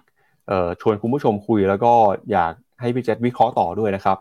เมื่อสักครู่นี้พี่เจษมีการตั้งคำถามว่าเอ๊จีนเองก็ดูมีเครื่องไม้เครื่องมือเยอะเลยนะแต่ทำไมรอบนี้เนี่ยเศรษฐกิจดูไม่ค่อยดี แต่เรายังไม่ได้เห็นมาตรการกระตุ้นเศรษฐกิจครั้งใหญ่จากจีนครับมีบทวิเคราะห์ที่น่าสนใจจากสำนักข่าวรอยเตอร์ครับเขาวิเคราะห์ว่าทำไม จีนดูเหมือนว่าจะนิ่งนอนใจนะครับไม่ได้แก้ไขปัญหาเศรษฐกิจ หรือว่าตอนนี้เนี่ยแก้ไขปัญหาเศรษฐกิจช้าเกินไปหรือเปล่านะครับสำนักข่าวรอยเตอร์เขาวิเคราะห์แบบนี้ครับเขาบอกว่าตอนนี้จีนเนี่ยนะครับกำลังมีความเสี่ยงเรื่องของเศรษฐกิจนะครับจากทั้งภาคอสังหาภาคการเงินนะครับแต่คำถามสำคัญคือทำไมผู้นำจีนถึงไม่เร่งจัดการแก้ไขปัญหาเศรษฐกิจที่เกิดขึ้นบรรดานักวิเคราะห์นะครับก็มองไปเรื่องของความมั่นคงในประเทศครับพี่เจษตอนนี้เนี่ยนโยบายของคุณสีจิ้นผิงนะครับมุ่งเน้นไปที่การสร้างความมั่นคงในประเทศ ถ่วงดุลอำนาจกับชาติมหาอำนาจอย่างสหรัฐนะครับ ซึ่งมาตรการต่างๆ เหล่านี้ครับจะเป็นตัวกีดกันให้ต่างชาติ ไม่กล้าตัดสินใจเข้ามาลงทุนในจีน รวมไปถึงนะครับในบรรดาผู้กำหนดนโยบายภายในประเทศเองเนี่ยก็ไม่กล้าจะตัดสินใจใช้นโยบายขนาดใหญ่ เพราะต้องรอคุณสีจิ้นผิงไฟเขียวก่อนครับว่านโยบายที่จะใช้เนี่ยมันจะสร้างจุดสมดุลให้เกิดขึ้น ระหว่างเรื่องของการพัฒนาเศรษฐกิจ กับเรื่องของความมั่นคงในประเทศหรือไม่นะครับในอดีตที่ผ่านมาครับจีเนี่ยมักจะจัดการปัญหาต่างๆได้อย่างรวดเร็วนะครับ ตัวอย่างเช่น การรับมือกับวิกฤตการณ์การเงินโลกในช่วงของแฮมเบอร์เกอร์คริสิสหรือแม้กระทั่งนะครับปัญหาเงินทุนไหลออกในปี 2015 เนี่ยจีนก็เข้ามาจัดการแก้ไขได้อย่างรวดเร็ว แต่พอมาในช่วงหลังๆนี้เนี่ยการแก้ไขปัญหาเป็นไปได้อย่างล่าช้านะครับ สาเหตุสำคัญครับคุณ Christopher Beddor นะครับรองผู้อำนวยการแผนกจีนของสถาบันเอ่อ Gavekal Dragonomics นะครับระบุออกมาระบุว่าปัญหาหลักของจีนคือตอนนี้ครับผู้นำของจีนมีคำสั่งให้เจ้าหน้าที่ทุกระดับ ต้องรักษาสมดุลระหว่างการพัฒนาเศรษฐกิจกับความมั่นคงแห่งชาติ แล้วถ้าหากว่าเรื่องไหนที่เจ้าหน้าที่ไม่แน่ใจเนี่ยเขาก็จะไม่ทำอะไรเลยฮะรอจนกว่าจะได้ไฟเขียว หรือว่าได้ข้อมูลเพิ่มเติม จากผู้นำสูงสุดของจีนก่อนทำให้ตอนนี้นะครับนโยบายเศรษฐกิจก็เกิดภาวะชะงักงัน แม้ว่าปัญหาเศรษฐกิจจะเข้ามารุมเราก็ตาม แต่ก็ตามนะครับทางการจีนก็ออกมาตอบโต้เสียงวิจารณ์นะครับ โดยระบุว่านักการเมืองแล้วก็สื่อมวลชนของจีนของตะวันตกเนี่ยพยายามจะ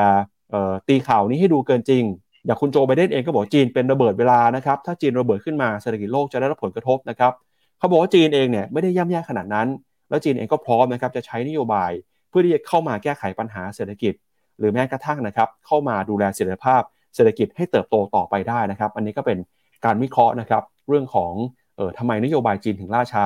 แล้วก็ล่าสุดเนี่ยมีมุมมองของผู้จัดการคนหนึ่งนะครับผู้จัดการกองทุนท่านหนึ่งก็คือคุณเรดาริโอครับ เขาบอกตอนนี้เนี่ยสิ่งที่จีนจำเป็นต้องรีบทำก็คือ การปรับโครงสร้างหนี้ครับ ในช่วงทศวรรษที่ 1990 เนี่ยจีนเคยเผชิญกับปัญหาเศรษฐกิจนะครับแล้วก็จีนสามารถแก้ไขปัญหาเศรษฐกิจได้ ด้วยการปรับโครงสร้างหนี้ในสมัยของคุณจูหลงจีนะครับที่เข้ามาแก้ไขปัญหา เขาบอกตอนนี้เนี่ยจีนกำลังเผชิญกับปัญหา คล้ายๆกันที่มีที่มีหนี้อยู่เป็นจำนวนมาก เขาเชื่อว่าสถานการณ์หนี้ที่เกิดขึ้นในตอนนี้ทำให้เศรษฐกิจหยุดชะงักนะครับ โดยพ้องยิ่งในพื้นที่ต่างจังหวัดที่มีคนยากจน ถ้าหากว่าจีนสามารถแก้ไขปัญหานี้ในประเทศได้ ก็เชื่อว่าจีนนะครับจะค่อยๆ ฟื้นฟูเศรษฐกิจให้กลับมาเติบโตขึ้นมาได้ โดยหนี้ของจีนเนี่ยนะครับก็เริ่มกลายเป็นปัญหาใหญ่หลังจากยุคโควิดนะครับที่เศรษฐกิจได้รับผลกระทบ มีการกู้หนี้ยืมสินนะครับแล้วก็ตอนนี้เนี่ยนักทุนเองก็พยายามจะเเข้ามาวิวเคราะห์นะครับปัญหาหนี้ของจีน แต่ก็ยังอย่างที่เรารายงานกันตลอดนะครับ ก็คือ ปัญหานี้เนี่ยยังคงเป็นปัญหาที่ซ้ำเติม ไม่มีข่าวดีเกิดขึ้นมาเลยในช่วงนี้นะครับซึ่งคุณเรดาริโอเนี่ยก็ถือว่าเป็นคนหนึ่งที่มีความเชี่ยวชาญนะครับเข้าไปลงทุน มีความสัมพันธ์ที่ดีกับนักทุนชาวจีน เป็นเวลาหลายสิบปีแล้ว เพราะฉะนั้นคุณเรดาริโอพูดแบบนี้เราก็ต้องลองมาฟังลองมาวิเคราะห์กันครับพี่เจษครับก็ผมฟังประเด็นตรงนี้เนาะว่าเป็นเพราะปัญหาภายในของจีนเอ่อเลยทำให้ไม่สามารถกระตุ้นเศรษฐกิจ ได้อย่างรวดเร็วเหมือนที่เคย อันนี้ผมส่วนตัวกลับไม่ค่อยเห็นด้วยนะ ผมคิดว่าจีนเนี่ยเขายังมีความสามารถนะในการเคลื่อนไหวอย่างรวดเร็ว ตรงนั้นน่ะยังยังมีอยู่เหมือนเดิมนะครับยกตัวอย่างเช่นเรื่องล่าสุดที่ผมเล่าให้ฟังนะ พอค่าเงินจะทะลุ 7.3 อ่อนสุดในรอบ 10 กว่าปีเนี่ย จีนประกาศวันนี้เลยเปี้ยง ขอฟิกซ์ค่าเงินที่ 7.2 ส่งสัญญาณต่อตลาดการเงินเลยว่า ฉันคุมได้นะครับ หน้าตักมีในการที่จะเข้าไปซื้อเงินหยวนหรือแบบจัดการค่าเงิน เพราะฉะนั้นเขาทำแค่นี้นะ แรงในการที่จะสเปกุเลตอะเหมือนเก่งกำไรค่าเงินว่าจีนจะแบบเหมือนไทยหรือเปล่าฟองสบู่แตกค่าเงินหยวนทะลุ ปีนี้เงินหยวนอ่อนค่าไปแล้วประมาณ5%นะครับตอนนี้เขาหยุดตรงนี้หนึ่งอัน พอเขาหยุดอย่างเงี้ย สิ่งที่เกิดขึ้นคืออะไรครับ ภาพของเงินทุนเนี่ยเขาจะมองเลยว่าถ้าหยวนเนี่ยทางการจีนบอกแล้วว่าจะไม่ให้อ่อนไปกว่านี้แล้ว 7.3 เนี่ย ถือว่าอ่อนได้ที่แล้ว แต่ว่าปกติเงินอ่อนเนี่ยมันสะท้อนอะไรสสะท้อนว่าเศรษฐกิจแย่ถูกไหมครับ เงินจะแข็งได้ก็คือเงินต้องไหลเข้าประเทศจากต่างประเทศ แปลว่าจีนเนี่ยก็ต้องตามมาด้วยนโยบายสติมูลัสและเพื่อที่จะทำให้เงินเนี่ยมันหมุนกลับเข้ามาในประเทศตัวเองนั้นสิ่งที่เขาทาคือ ล็อกเงินก่อน ไม่ให้อ่อนจนเกินไป ประกาศเลยเมื่อวาน 7.35 วันนี้ดันกลับลงมา 7.2 ซึ่งถือว่าเป็นการ move ที่ aggressive มาก สิ่งที่เกิดขึ้นมาพร้อมกันใน 2 วันนี้ก็คือการกระตุ้นเศรษฐกิจนะผ่านการอัดฉีดเงินผ่านรีโปที่เราเปิดให้ดูกันเมื่อสักครู่นี้ ผมคิดว่านะ น่าจะต้องมีชุดใหญ่ตามมาเร็วๆนี้นะครับ อันนี้ค่อนข้างเป็นความเชื่อ เพราะฉะนั้นก็เลยไม่ได้คิดว่า สิ่งที่เกิดขึ้นเนี่ยเป็นเพราะมัวแต่ไปสู้กับต่างชาติอยู่ แล้วก็เลยไม่สามารถกระตุ้นได้ แต่ก็ต้องยอมรับจริง ๆนะครับว่ารอบเนี้ยการ response ต่อเรื่องต่างๆ เนี่ยอาจจะแบบช้าไปนิดนึงเหมือนกันสำหรับจีนนะครับ ครับอะก็เดี๋ยวไปดูเรื่องของค่าเงินกันอีกนิดหนึ่งนะครับ ภาพที่เราเห็นบนหน้าจอนะครับ ก็คือความพยายามของจีนเข้ามาแทรกแซงอย่างที่พี่เจษบอกไปนะครับ พอค่าเงินหยวนอ่อนค่ามาเนี่ยรัฐบาลจีนก็เริ่มส่งสัญญาณแล้วนะครับ ตอนนี้ก็บอกว่า ให้ธนาคารพาณิชย์นะครับลดสัดส่วนการการสำรองออของดุลบัญชีนะครับ เพื่อที่จะเอาเงินตรงนี้เนี่ยไปซื้อเงินดอลลาร์ได้นะครับ แล้วก็จะทำให้เงินยวนมีการแข่งค่ามากขึ้นมาด้วยนะครับ ไปดูไปดูไปดูเเรื่องของการอัดฉีดเงินหน่อยครับพี่เจษว่าตอนนี้ตัวเลขการอัดฉีด reverse repo ของทางการจีนเป็นยังไงบ้างครับครับผมก็เหมือนที่เล่าให้ฟังเมื่อสักครู่นะครับว่าก็ ฉีดต่อเนื่องมา 2 วันนะครับ แล้วก็ถ้าเรามาดูภาพค่าเงินหยวนเช้านี้ดีกว่านะครับ ก็จะเห็นว่าค่าเงินหยวนเนี่ยเริ่มที่จะเนี่ยครับลงมาอย่างชัดเจนแล้ว จาก 7.3เนี่ยลงมาที่ 7.27 แล้ว เพราะว่าจีนเนี่ยนะครับประกาศวันเดียวบอกว่าฟิกที่นี่เลย 7.2 เลยครับตอนนี้ เพราะฉะนั้นก็เริ่มเห็น move ที่เกิดขึ้นในตลาดในวันนี้ ถ้าเราไปดูตลาดหุ้นจีนวันนี้เป็นยังไงเคลื่อนไหวยังไงบ้างนะครับ ก็จะเห็นว่าตัว เอแชร์ก็ยังอยู่ที่ CSI 300 ก็ยังยืนอยู่แถวๆที่เดิม บวกขึ้นมา 0.2%ห่างเสงเนี่ยก็ลบมันเล็กน้อยก็ยังอยู่ที่เดิมนะครับลบ 0.2%เรียกได้ว่าเช้านี้ยังดูท่าดูทีกันอยู่ครับเมื่อสักครู่นี้ไม่แน่ใจผมพูดผิดหรือเปล่าครับพี่เจษที่บอกว่าจีนเขาไปให้ธนาคารพาณิชย์กระตุ้นด้วยการ มีการลดสัดส่วนของดุลบัญชีที่อยู่ในธนาคารเนี่ยนะครับแล้วมันจะทำให้เงินหยวนแข็งค่าขึ้นมาได้ยังไง อันนี้อยากให้พี่เจษอธิบายเพิ่มเติมหน่อยได้ไหมครับมันมันมันมันไม่ได้เกี่ยวกันโดยตรงแบบนั้นครับครับคือจริง ๆ แล้วเนี่ยที่ทางการจีนเนี่ยเขาทำการลด reserve ratio ก็คือกระตุ้นให้เกิดการปล่อยกู้มากขึ้น อันนั้นเป็นเรื่องหนึ่งคือเขาอะต้องทำการกระตุ้นเศรษฐกิจจนทำให้คนภายนอกเนี่ยเชื่อว่าเศรษฐกิจจีนอยู่ได้ ที่เขาตั้งเป้า 5%ทำได้ หยุดยั้งเงินทุนไหลออก เพราะว่าถ้าเกิดโอ้เงินหยวนอ่อนเรื่อยๆเรื่อยๆเรื่อยๆนะคราวนี้แห่กันเป็นเงินทุนไหลออก อันนี้เป็นเรื่องใหญ่เลย เพราะฉะนั้นขาหนึ่งเนี่ยเขาก็ต้องคุมเงินหยวนไม่ให้ไม่ให้อ่อนค่าเกินไป สิ่งที่เขาต้องทำก็คือต้องขายเงินดอลลาร์ออกมา แล้วก็ซื้อหยวนเหมือนดูดหยวนกลับเข้าไปในระบบเศรษฐกิจ แต่อีกขาหนึ่งอะเขาก็ต้องกระตุ้นเศรษฐกิจจนทำให้ นักลงทุนแล้วก็ประชาชนเกิดความมั่นใจในเศรษฐกิจตัวเอง เพื่อให้หยวนเนี่ยมันไม่อ่อนค่าเกินไปในระยะยาวครับประมาณนั้นครับครับไปดูต่อนะครับกับเรื่องของสหรัฐอเมริกาบ้างครับ อย่างที่บอกไปตอนนี้ ทั้งเรื่องของการเมืองเรื่องของเศรษฐกิจเนี่ยมันก็มีความเกี่ยวข้องกันอย่างแยกไม่ได้เลยนะครับ ล่าสุดนะครับก็เป็นประเด็นสำคัญครับที่คุณโจไบเดนนะครับออกมาประกาศว่าจะลงสมัครนะครับเเลือกตั้งประธานธิบดีในสมัยที่ 2 แล้วตอนนี้เราก็จะเห็นว่าตัวเลขเศรษฐกิจนะครับเป็นตัวเลขที่สะท้อนคะแนนความนิยมด้วยนะครับตอนนี้นะครับคุณโจไบเดนเนี่ยพยายามจะรักษาเก้าอี้ผู้นำในสมัยที่2นะครับในศึกเลือกตั้งที่จะมาถึงในปีหน้า ด้วยการชูนโยบายนะครับด้านเศรษฐกิจที่คุณไบเดนก็อ้างว่าเป็นผลงานชิ้นสำคัญเป็นผลงานชิ้นโบแดง แต่ดูเหมือนว่าชาวอเมริกันเนี่ยอาจจะไม่ค่อยตอบรับในเรื่องนี้สักเท่าไหร่นัก เห็นได้จากโพคะแนนความนิยมของคุณโจไบเดนนะครับก็ไม่ได้กระเตื้องขึ้นมาเลย แม้ว่าตัวเลขเศรษฐกิจของสหรัฐอเมริกา จะเดินหน้าปรับตัวขึ้นมาอย่างแข็งแกร่งนะครับคณะทำงานของคุณโจไบเดนเนี่ยพยายามจะทำให้ผู้คนเห็นถึงความแข็งแกร่งของเศรษฐกิจนะครับ แต่ก็ตามบรรดาเจ้าของธุรกิจขนาดเล็กบางรายก็ยังคงมีความไม่เชื่อมั่นนะครับ คุณโจไบเดนครับตอนนี้เนี่ยเดินหน้าไปในหลายเมืองนะครับเพื่อที่จะพยายามโปรโมทแผนเศรษฐกิจ พร้อมกับเน้นย้ำความสำเร็จนะครับว่าได้มีการสร้างงานใหม่มากถึง 13 ล้านตำแหน่ง ตั้งแต่ที่เข้ามาดำรงตำแหน่งผู้นำของสหรัฐ ตอนนี้ตราเงินเฟ้ออยู่ต่ำที่สุดในรอบกว่า 2 ปี ค่าแรงก็เพิ่มสูงขึ้นมาด้วยนะครับ แต่บรรดาธุรกิจขนาดเล็กเนี่ยต่างตั้งคำถามครับบอกว่าตอนนี้ยังคงกับเผชิญกับปัญหารายได้ที่ไม่เพียงพอตัวเลขต้นทุนที่เพิ่มสูงขึ้นมานะครับทำให้เขาก็ไม่แน่ใจครับว่าในสมัยหน้าเนี่ยจะเลือกคุณโจไบเดนกลับเข้ามาเป็นผู้นำของสหรัฐในสมัยที่ 2 หรือเปล่านะครับ อย่างล่าสุดครับคุณโจไบเดนออกมาบอกว่าตัวเลขเงินเฟอ้อที่ปรับตัวลงมาเนี่ยนะครับถือว่าเป็นความสำเร็จ แต่ถ้าไปดูผลสำรวจนะครับของ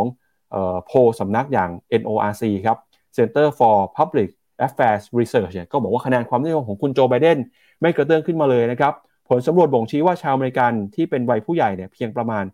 36%เท่านั้น ที่ชื่นชอบผลงานของคุณโจไบเดนขณะที่เรื่องของเศรษฐกิจนะครับได้รับการยอมรับนะครับชื่นชอบอยู่เพียงแค่ประมาณ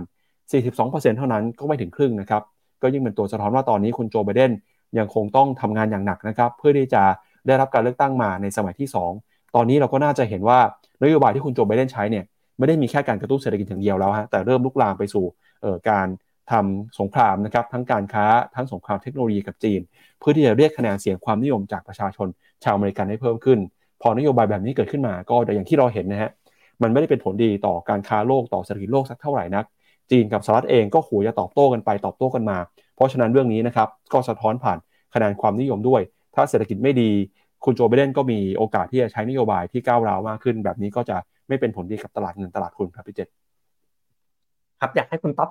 ให้ท่านผู้ชมได้เห็นถึงคะแนนนิยมของคุณโจไบเดนเพิ่มเติมอีกนิดนึงครับ ครับ ไปดูตัวเลขกันนะครับ อันนี้เป็นตัวเลขของความเสี่ยงเรื่องของเศรษฐกิจถดถอยก่อนนะครับ ก็ในปีหน้าเนี่ยครับตลาดก็ประเมินว่ามีโอกาสที่เศรษฐกิจสหรัฐนะครับ จะเข้าสู่ recession ครับประมาณสัก 50% 55%แต่ recession นี้เนี่ยก็มีหลายความหมายนะครับ มีทั้ง mild recession หรือว่าการชะลอตัวแบบอ่อนๆ หรือว่าเป็นการปรับตัวลงมาอย่างรุนแรงเป็น hard landing ซึ่งตอนนี้ตลาดส่วนใหญ่ก็เชื่อว่าการปรับตัวเศรษฐกิจสหรัฐในปีหน้าเนี่ยจะไม่รุนแรงนะครับ จะเป็นการปรับตัวลงมาแบบค่อยเป็นค่อยไปครับ ครับอันนี้ก็เป็นมุมมองนะครับที่สะท้อนจากตัวเลขเเรื่องของ GDP ครับว่าในช่วงที่ผ่านมาการเติบโตเศรษฐกิจเป็นยังไงบ้าง เราเห็นการชะลอลงมานะครับแต่ก็ตามการชะลอลงมาในรอบนี้เนี่ยก็ไม่ได้ทำให้หลายคนกังวลแต่อย่างใดนะครับ อันนี้ก็เป็นความเคลื่อนไหวครับ เรื่องของคะแนนนิยมกับตัวเลขเศรษฐกิจครับ ครับผมถ้าเราไปดูกันนะครับในภาพของคะแนนนิยมนะครับของอเมริกาของหุ้นอเมริกาไม่ใช่ของคุณของประธานาธิบดีโจไบเดนนะครับไปต่อในในในรูปของผมเลยนะครับ ก็จะเห็นว่ามีปัจจุบันเนี่ย disapproval rating เนี่ยขึ้นมาถึง 54%นะครับซึ่งถ้าเปรียบเทียบกับในรอบที่ผ่านๆมานะของการเป็นรัฐบาลสมัยที่2นะถ้าเรากันไปดูสมัยโดนัลด์ทรัมป์คุณปั๊บที่เวลาเดียวกันนะเราจะมีเลือกตั้งกันปลายปีหน้า ไม่ใช่ปลายปีนี้นะครับตอนนั้นโดนัลด์ทรัมป์เนี่ยหลุด 50 ไปอีกเนาะบารัคโอบามาก็หลุด 50 ทุกทุกจริงๆเนี่ยทุกคนเลยบิลคลินตันจอร์จดับเบิลยูบุชเนี่ยหลุด 50 แปลว่าอะไรครับ แปลว่าคนอเมริกาก็ขี้เบื่อเหมือนกันเนาะ โดยมากเนี่ยก็จะมี disapproval rating ที่คือแบบไม่ไม่ได้ชอบประธานาธิบดีต่อเนื่องในสมัยที่ 2 แต่ก็อย่างดูดีๆเหมือนกันนะครับ ส่วนใหญ่จะเวลาเป็นเนี่ยในหลายๆ รอบที่ผ่านมานะจอร์จดับเบิลยูบุชได้กี่ปีครับ 8 ปีบิลคลินตันได้กี่ปีครับ 8 ปี โอบามาก็ได้ 8 ปีโดนัลด์ทรัมป์เออแต่โดนัลด์ทรัมป์ได้ 4 ปีเนาะหักปากกาเซียนนะก็ไม่รู้รอบนี้นะท่านผู้ชมคิดว่ายังไง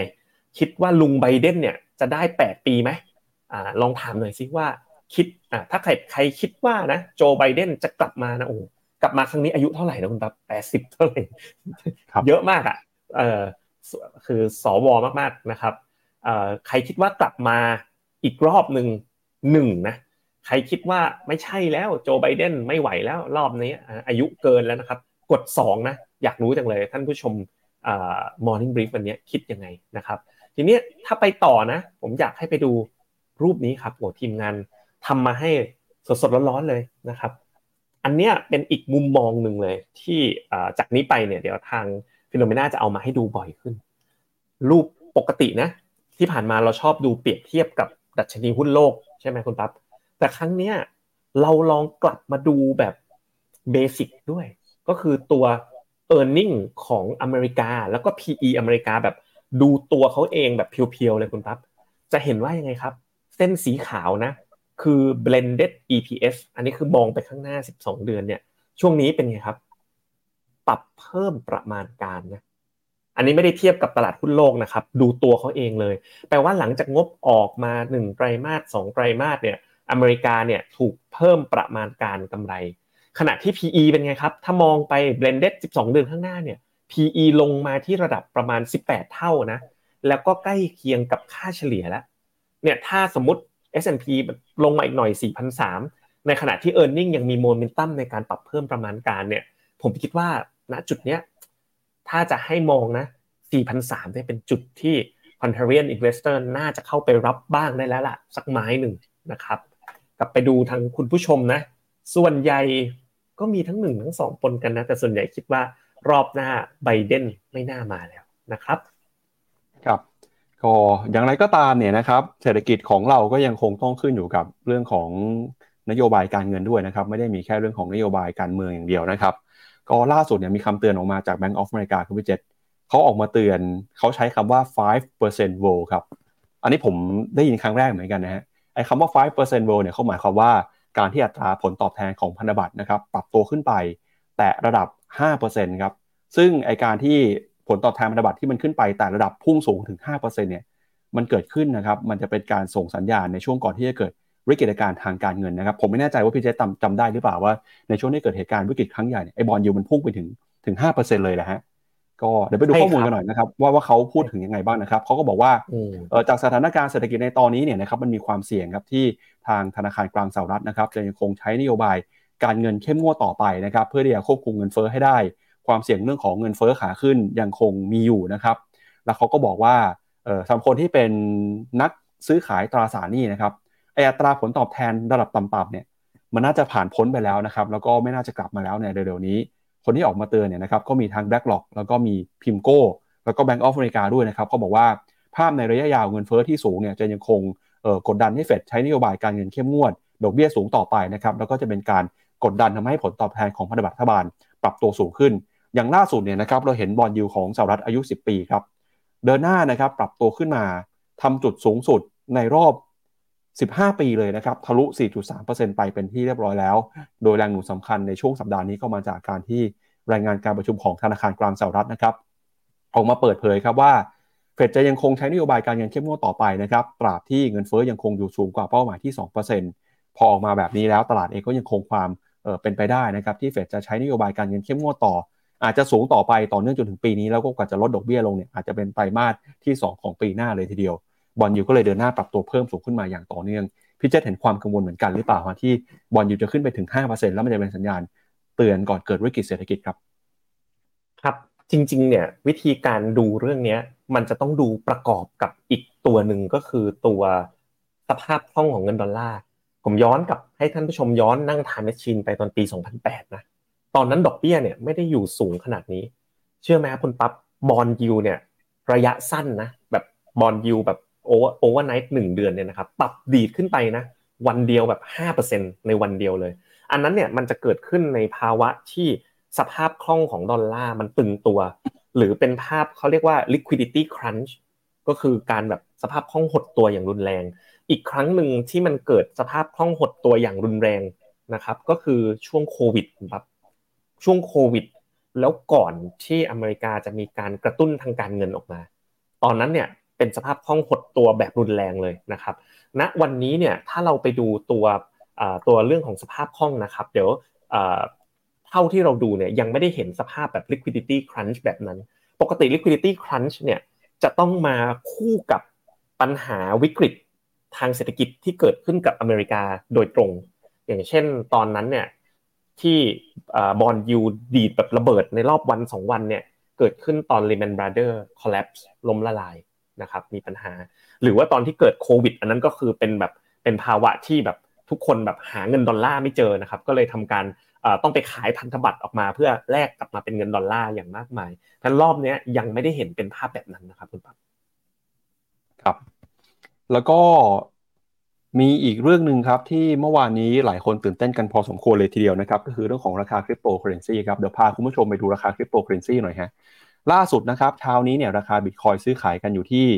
26,611 ดอลลาร์ครับ ก็ช่วงที่ลงไปทำจุดต่ำสุดเนี่ยเดี๋ยวชวนพี่เจษเปิดกราฟไปดูด้วยนะครับว่าบิตคอยน์มันลงไปถึงเท่าไหร่นะครับ Ethereum ครับก็ปรับลงมาเช่นกัน Tether นะครับเอ่อเอา Binance Coin นะครับก็ปรับตัวลงมาด้วยนะครับก็ ราคาบิตคอยน์เนี่ยลงมาทำจุดต่ำสุดในรอบประมาณ 2 เดือน ลงมาแตะ 26,000 ดอลลาร์ สาเหตุสำคัญก็มาจากหลายเรื่องนะครับ ตั้งแต่เรื่องแรกเลยก็คือ Wall Street Journal ครับเขาไปดูรายงานงบการเงินของ SpaceX นะครับบริษัทผลิตจรวดของคุณอีลอนมัสก์ปรากฏว่ามีการรายงานข่าวเรื่องของมูลค่าบิตคอยน์ที่ลดลงไป ยังไม่ได้รับการยืนยันนะครับว่าขายไปหรือเปล่า หรือว่ามันหายไปไหนนะฮะแต่ตลาดก็กังวลว่าถ้าเกิดคุณอีลอนมัสก์ขายบิตคอยน์เนี่ยมันก็จะสร้างผลกระทบนะครับไปยังความเชื่อมั่นของ ตลาดคริปโตเคอร์เรนซีทั้งโลกเลย นอกจากนี้นะครับก็มีอีกเรื่องหนึ่งฮะก็คือเรื่องของการขึ้นดอกเบี้ยของเฟดเนี่ยนะครับปัจจัยเหมือนเรื่อง bond yield เลยฮะพอเฟดส่งสัญญาณใช้นโยบายการเงินเข้มงวดมากขึ้น ก็ทำให้ความน่าสนใจของคริปโตเคอร์เรนซีลดน้อยลงไปนะครับเราเลยเห็นแรงเทขายบิตคอยน์เกิดขึ้นมา ย้อนกลับไปนะครับตอนที่บิตคอยน์ขึ้นไปทำ all time high เนี่ยเมื่อ 2 ปีที่แล้ว ตอนนั้นมูลค่าขึ้นไปสูงถึง 69,000 ดอลลาร์สหรัฐต่อหนึ่งบิตคอยน์เลยทีเดียว ก่อนที่จะปรับตัวลงมานะครับเมื่อเดือนมิถุนายนปีที่แล้วอยู่ลงมาประมาณสัก 20,000 ราคาปีนี้ก็ค่อยๆฟื้นขึ้นมาได้นะครับแต่26,000 27,000 28,000แต่พอเจอข่าวที่ไม่ดีที่สร้างผลกระทบต่อความเชื่อมั่นเนี่ยราคาบิตคอยก็ปรับตัวลงมา ล่าสุดตอนนี้ก็ 26,600 นะครับแต่นั้นก็ตามบางคนก็ยังเชื่ออยู่นะครับพี่เจษอย่างเช่นธนาคาร Standard Charter เนี่ยเขาออกมาคาดการณ์ว่าราคาบิตคอยจะสามารถแตะ 50,000 ดอลลาร์ได้ในปีนี้ แล้วก็บอกว่าปีหน้าจะไปถึง 120,000 ดอลลาร์พี่เจษมองอยังไงฮะว่าบิตคอยจะไปได้หรือเปล่าครับ อืม ไปดูกันที่ภาพเทคนิคก่อนเลยนะครับครับอันนี้เป็นภาพรายวันครับ เมื่อคืนนี้วันเดียวนะ ลงจาก 28,000มาอยู่ 26,000ถ้าลากเป็นแนวแนวรับที่สำคัญเนี่ยก็เบรกทะลุไปแล้ว แล้วก็ทะลุเส้น 200 วันไปด้วยนะครับ อันนี้ก็คือถ้าภาพเทคนิคเนี่ยดูไม่ดีเลยนะครับ ถ้าดูแบบ trend following ตอนเนี้ยดูไม่ดีแน่นอนนะครับ แล้วก็เอ่อถ้าดูกราฟวิกเนี่ยไม่ได้เห็นภาพอะไรชัดเจน ถามกลับไปนะแล้วถ้ามองแบบ contrarian investor ล่ะแบบน่าสนใจไหมอ่าบอก contrarian investor เป็นชาวสวนไม่ใช่เหรอ เล่าให้ท่านผู้ชมฟังครับ เวลาเป็นชาวสวนแบบ contrarian เนี่ย เราจะสวนในสิ่งที่เรารู้จักแล้วก็เรามั่นใจ ตัวผมเองเนี่ย ไม่ได้บอกว่าบิตคอยไม่ดีนะ รู้จักบิตคอยเยอะเหมือนกัน เข้าใจกลไกในการบิตคอยน์ halving ในการเกิด supply ของบิตคอยน์นะ แต่มันไม่ได้มี conviction อะ ไม่ได้มี conviction เหมือนเวลาผมมองตลาดหุ้นจีนอเมริกา เหมือนผมมองมุมมองของราคาทองคำในระยะยาวนะครับ เพราะฉะนั้นเนี่ยพอเข้าสู่สิ่งที่เราไม่ได้มี conviction หรือสิ่งที่เรามั่นใจในแบบ long term ของมันจริง ๆ เนี่ย ภาพที่หลุดแบบเนี้ย contrarian ก็ยังไม่สวนนะเราจะสวนในสิ่งที่เราแบบรู้จักและมั่นใจด้วย คือเราเราหาของดีราคาถูกว่าอย่างนั้น แต่ว่าในเคสของบิตคอยที่มันปรับลงมาเนี่ย ถ้าเรามองกันแบบระยะยาวๆเนี่ยบิตคอยมันก็ขึ้นมาไกลจากหลักร้อยถูกไหมคุณปั๊บขึ้นไปหกหมื่นถ้าเรามองบอกจากห้าร้อยมาสองหมื่นหกเนี่ยก็ขึ้นมาเท่าไหร่ฮะห้าร้อยเท่า บางคนมองบอกมองจากหกหมื่นลงมาสองหมื่นหกอ้ลดมาตั้งห้าสิบเปอร์เซ็นมันแล้วแต่ว่าเราจะมองแบบมองจากเลนไหนเนาะจากระยะไทม์เฟรมเท่าไหร่ครับ เพราะฉะนั้นถ้าดูแบบนี้เหรอ ผมเชื่อว่านักลงทุนในตลาดคริปโตเนี่ย น่าจะเป็นชาวชาวไร่หรือ ten following มากกว่าชาวสวนเนาะเพราะฉะนั้นเนี่ยน่าจะเป็นช่วงที่ไม่น่าจะต้อง wait and see แล้วก็รอนะครับสำหรับ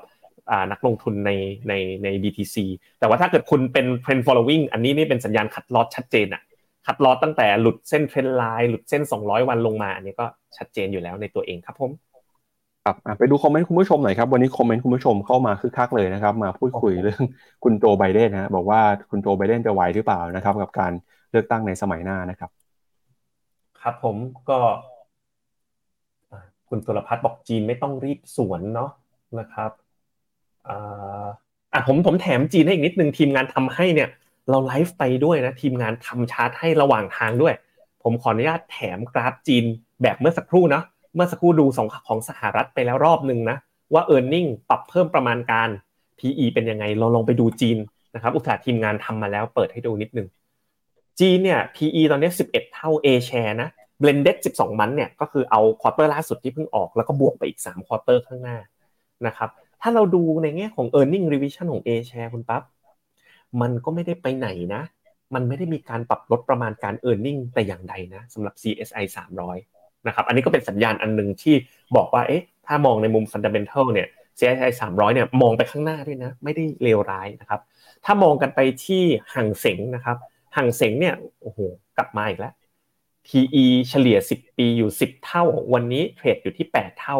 ถ้าจำกันได้ปีที่แล้วฟิโนเมนาตอนที่เรา call เข้านะครับแถวๆตรงนี้7-8 เท่า ตอนนี้กลับมาที่ลบ2 standard deviation ของระดับ PE ratio อีกแล้ว พอกลับไปดูที่ e a r n i n g ครับ e a r n i n g ของจีนเนี่ยเมื่อมองไปข้างหน้าเนี่ยก็ไม่ได้ลดประมาณการนะอาจจะมีลดมาช่วงหนึ่งตรงนี้ แต่ว่าโดยรวมเนี่ยก็ยังอยู่ใน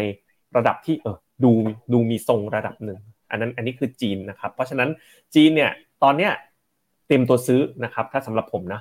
แล้วก็ถ้าใครไม่มีเลยที่เลเวลแถวๆเนี้ยซื้อได้นะครับ แต่ว่าถ้าเกิดใครแบบโอ้ติดมานานแล้ว ตอนนี้ก็ไม่ใช่จุดที่จะแบบเข้าไปรับเพิ่มนะครับ มุมมองเกาหลีใต้ยังเหมือนเดิมไหมคุณผู้กันนะ คุณผู้กันมุมมองเกาหลีใต้เรายังเหมือนเดิมนะ แล้วก็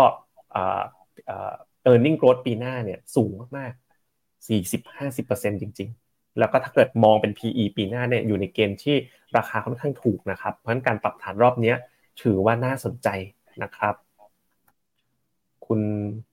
สวัสดีคุณ CA นะครับ คุณ SC ถามแนวโน้มราคาทองคำนะครับ อย่างที่บอกไปนะ ถ้า ถ้ามองแบบคอนเทเรียนเนี่ยน่าจะต้องเริ่มทยอยสะสมแล้วล่ะ หลุดลงมาขนาดนี้นะครับ ครับ มีคุณผู้ชมทักเข้ามาแบบว่าเสียงเบานะครับ ไม่แน่ใจว่าท่านอื่นเสียงเบาด้วยหรือเปล่านะครับยังไงถ้าเกิดท่านไหนได้ยินเสียงชัดเจนกรุณาพิมพ์มาบอกหน่อยนะครับเผื่ออาจจะต้องปรับที่เครื่องของท่านหรือว่าถ้าเกิดทุกคนบอกว่าเสียงเบาหมดเดี๋ยวทีมงานจะไปดูว่าเกิดอะไรขึ้นนะครับขอบพระคุณสำหรับครับผมคำแนะนำที่พิมพ์เข้ามาให้นะครับ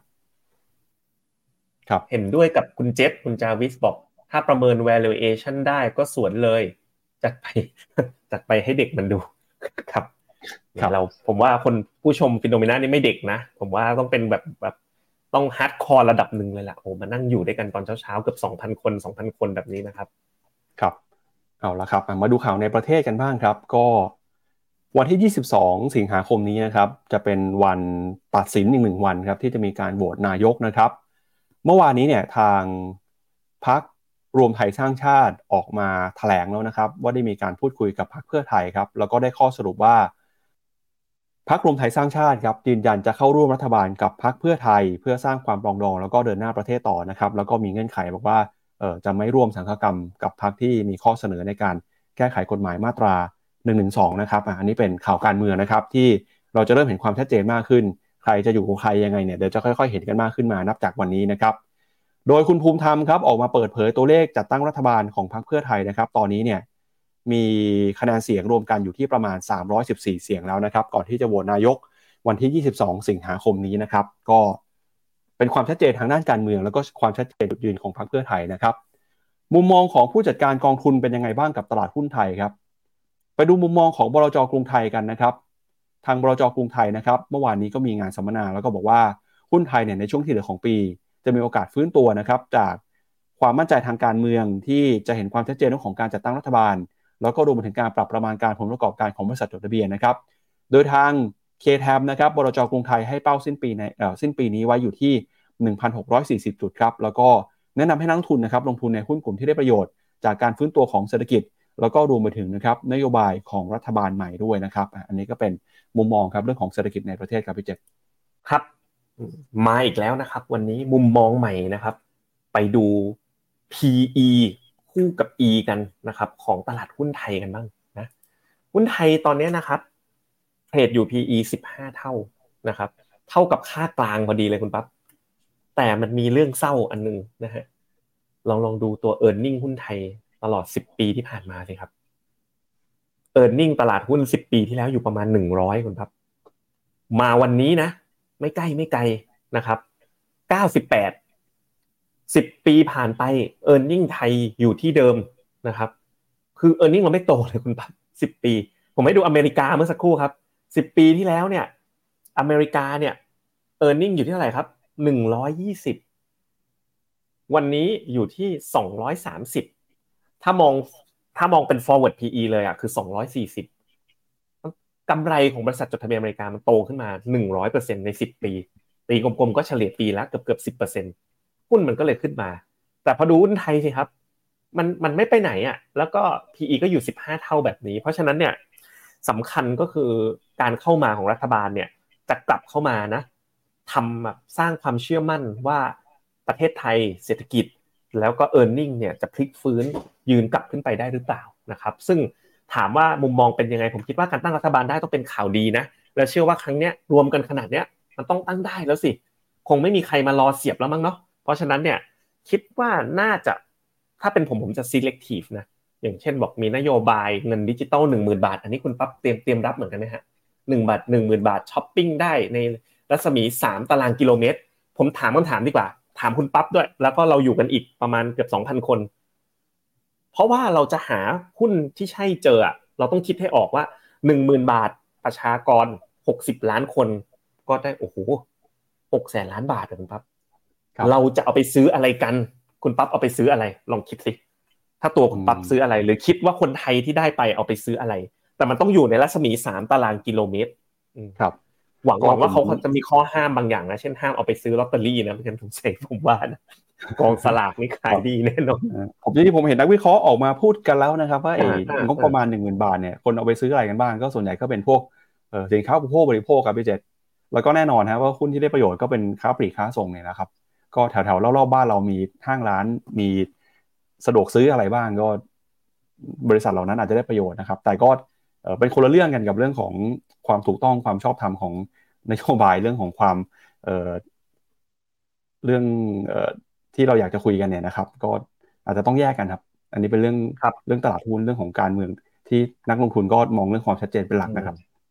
คุณสุรพัฒน์บอกเอาไปซื้อคอมเซ็ตละเก้าพันเก้าร้อยเก้าสิบของบานาน่าเออผมว่าอย่างเงี้ย ออกเยอะนะ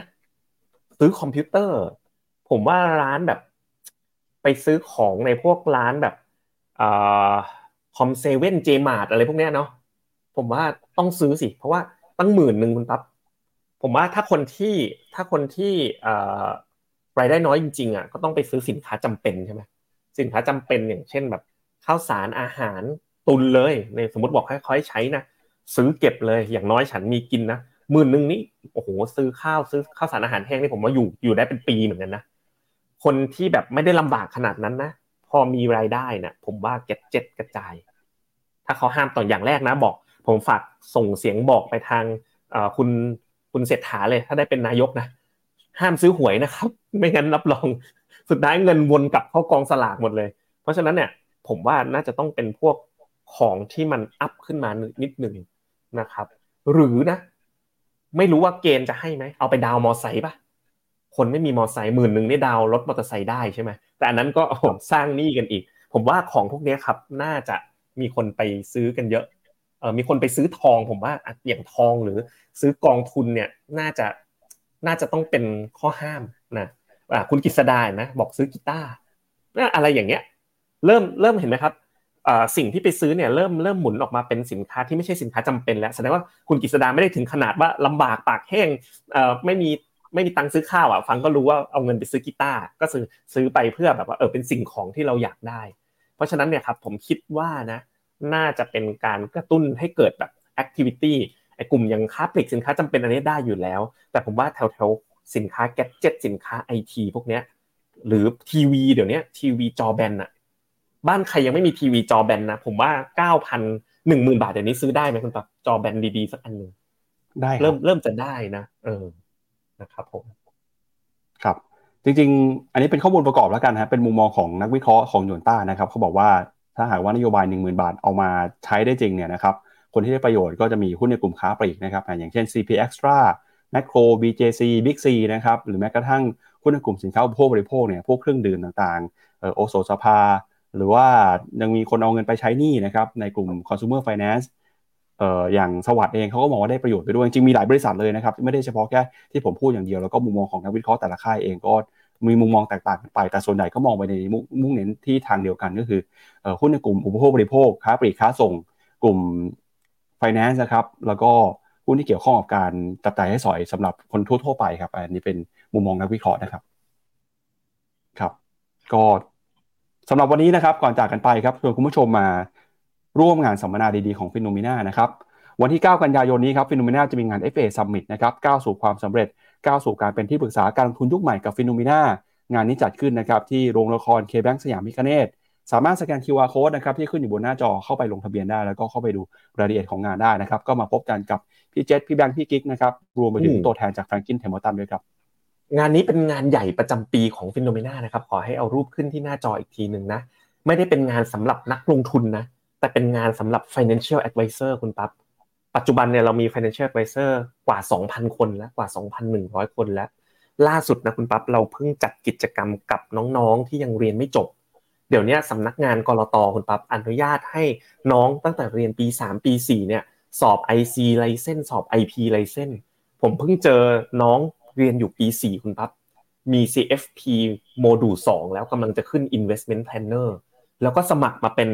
FA กับ p h e n o m e n a โดยที่เรามีการให้ทุนด้วยนะ ให้ทุนในการไปขึ้นทะเบียน license ไงน้องๆ ยังไม่มียังไม่มีสตังค์ไปขึ้นทะเบียน แต่ว่าก็มาเป็น FA ร่วมกับเรานะครับเพราะฉะนั้นในงานนี้เรามีการเชิญคุณชีตันนะจาก Franklin Templeton เนี่ยมาที่เมืองไทยเนี่ยเราได้พัฒนา Goals Navigator นะโดยที่ Engine เนี่ยมาจาก Franklin Templeton เนี่ยเสร็จสมบูรณ์แล้วนักลงทุนลงทุนไป 300 กว่าล้านบาทแล้ว เราพา Franklin Templeton นะครับมานะครับเป็น main sponsor หลักของงานนี้เลยนะมาเล่าให้ฟัง เพราะฉะนั้นใครที่สนใจอาชีพ FA นะ เรากำลังกำลังอยู่ในช่วงเวลาที่ second job เนี่ยเป็นเทรนด์ของโลกเลย คือคนเราอยากมีรายได้หลายหลายทาง รายอาชีพ FA เนี่ยเราทำมานะครับปัจจุบันเนี่ย FA Finnomena เนี่ยดูแลนักลงทุนกว่า 15,000 ล้านบาทคุณปั๊บและหลาย ๆ คนนะนอกจากจะส่งประโยชน์ให้กับผู้คนในการแนะนำจัดพอร์ต ให้คนเนี่ยสำเร็จตามเป้าหมายการเงินเขาก็ยังได้ประโยชน์กับตัวเอง บางคนเนี่ยเลี้ยงครอบครัวตัวเองได้แล้วจากการเป็น FA กับฟินโนเมนา เพราะฉะนั้นเนี่ยสามารถไปฟังกันนะครับ แต่ว่าก็แนะนำสำหรับคนที่สนใจจะประกอบอาชีพนี้นะ อันนี้ไม่ใช่งานโดยตรงสำหรับนักลงทุนนะครับ ก็มามาลองอาชีพ FA กันได้ ปัจจุบันเรามีตั้งแต่ FA ที่เป็นหมอเพียบเลย นักบินก็เยอะนะครับ หลากหลายอาชีพที่มาเป็น financial advisor กับเราครับครับมีคุณผู้ชมถามมาครับว่าอยากเป็น FA ต้องทำยังไงต้องอบรมที่ไหนนะครับพี่เจษครับผม ถ้าสนใจอยากจะเป็น FA กับ Phenomena เนี่ยง่ายนิดเดียวนะครับ ไปที่เว็บ phenomena.com นะเดี๋ยวเจอที่หน้าผมนะไปอย่างนะครับ กดปึ๊บนะครับ จะเจอนี่เลยสมัคร FA อยู่ตรงนี้นะครับ พอกดเข้าไปนะฮะจะเจอเลยว่าการเป็น FA กับ Phenomena เนี่ยต้องทำยังไงบ้างนะครับ อันเนี้ยเป็น landing page รอไว้เลยแบบหนึ่งนะครับหน้าก็จะมี financial advisor ใส่ข้อมูลมา ใบไลเซนที่คุณมีนะครับ การเป็น financial advisor กับ Phenomena เนี่ยมีรายละเอียดอะไรบ้าง 1 2 3 4 นะครับ ก็มีให้ท่านผู้ชมทุกคนนะครับ ขอบคุณครับ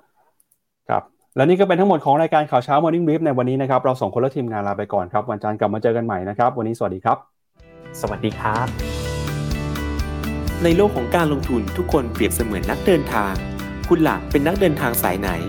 การลงทุนทุกรูปแบบเคยลองมาหมดแล้ว ทั้งกองทุน หุ้น พอร์ต แต่ก็ยังมองหาโอกาสใหม่ๆ เพื่อผลตอบแทนที่ดีขึ้น แต่ไม่รู้จะไปทางไหน ให้ Finnomena Exclusive บริการที่ปรึกษาการเงินส่วนตัว ที่พร้อมช่วยให้นักลงทุนทุกคนไปถึงเป้าหมายการลงทุน สนใจสมัครที่ f i n o m e f i n o m i n a e x c l u s i v e หรือ line at f i n o m i n a p o r t คำเตือน ผู้ลงทุนควรทำความเข้าใจลักษณะสินค้า เงื่อนไขผลตอบแทน และความเสี่ยงก่อนตัดสินใจลงทุน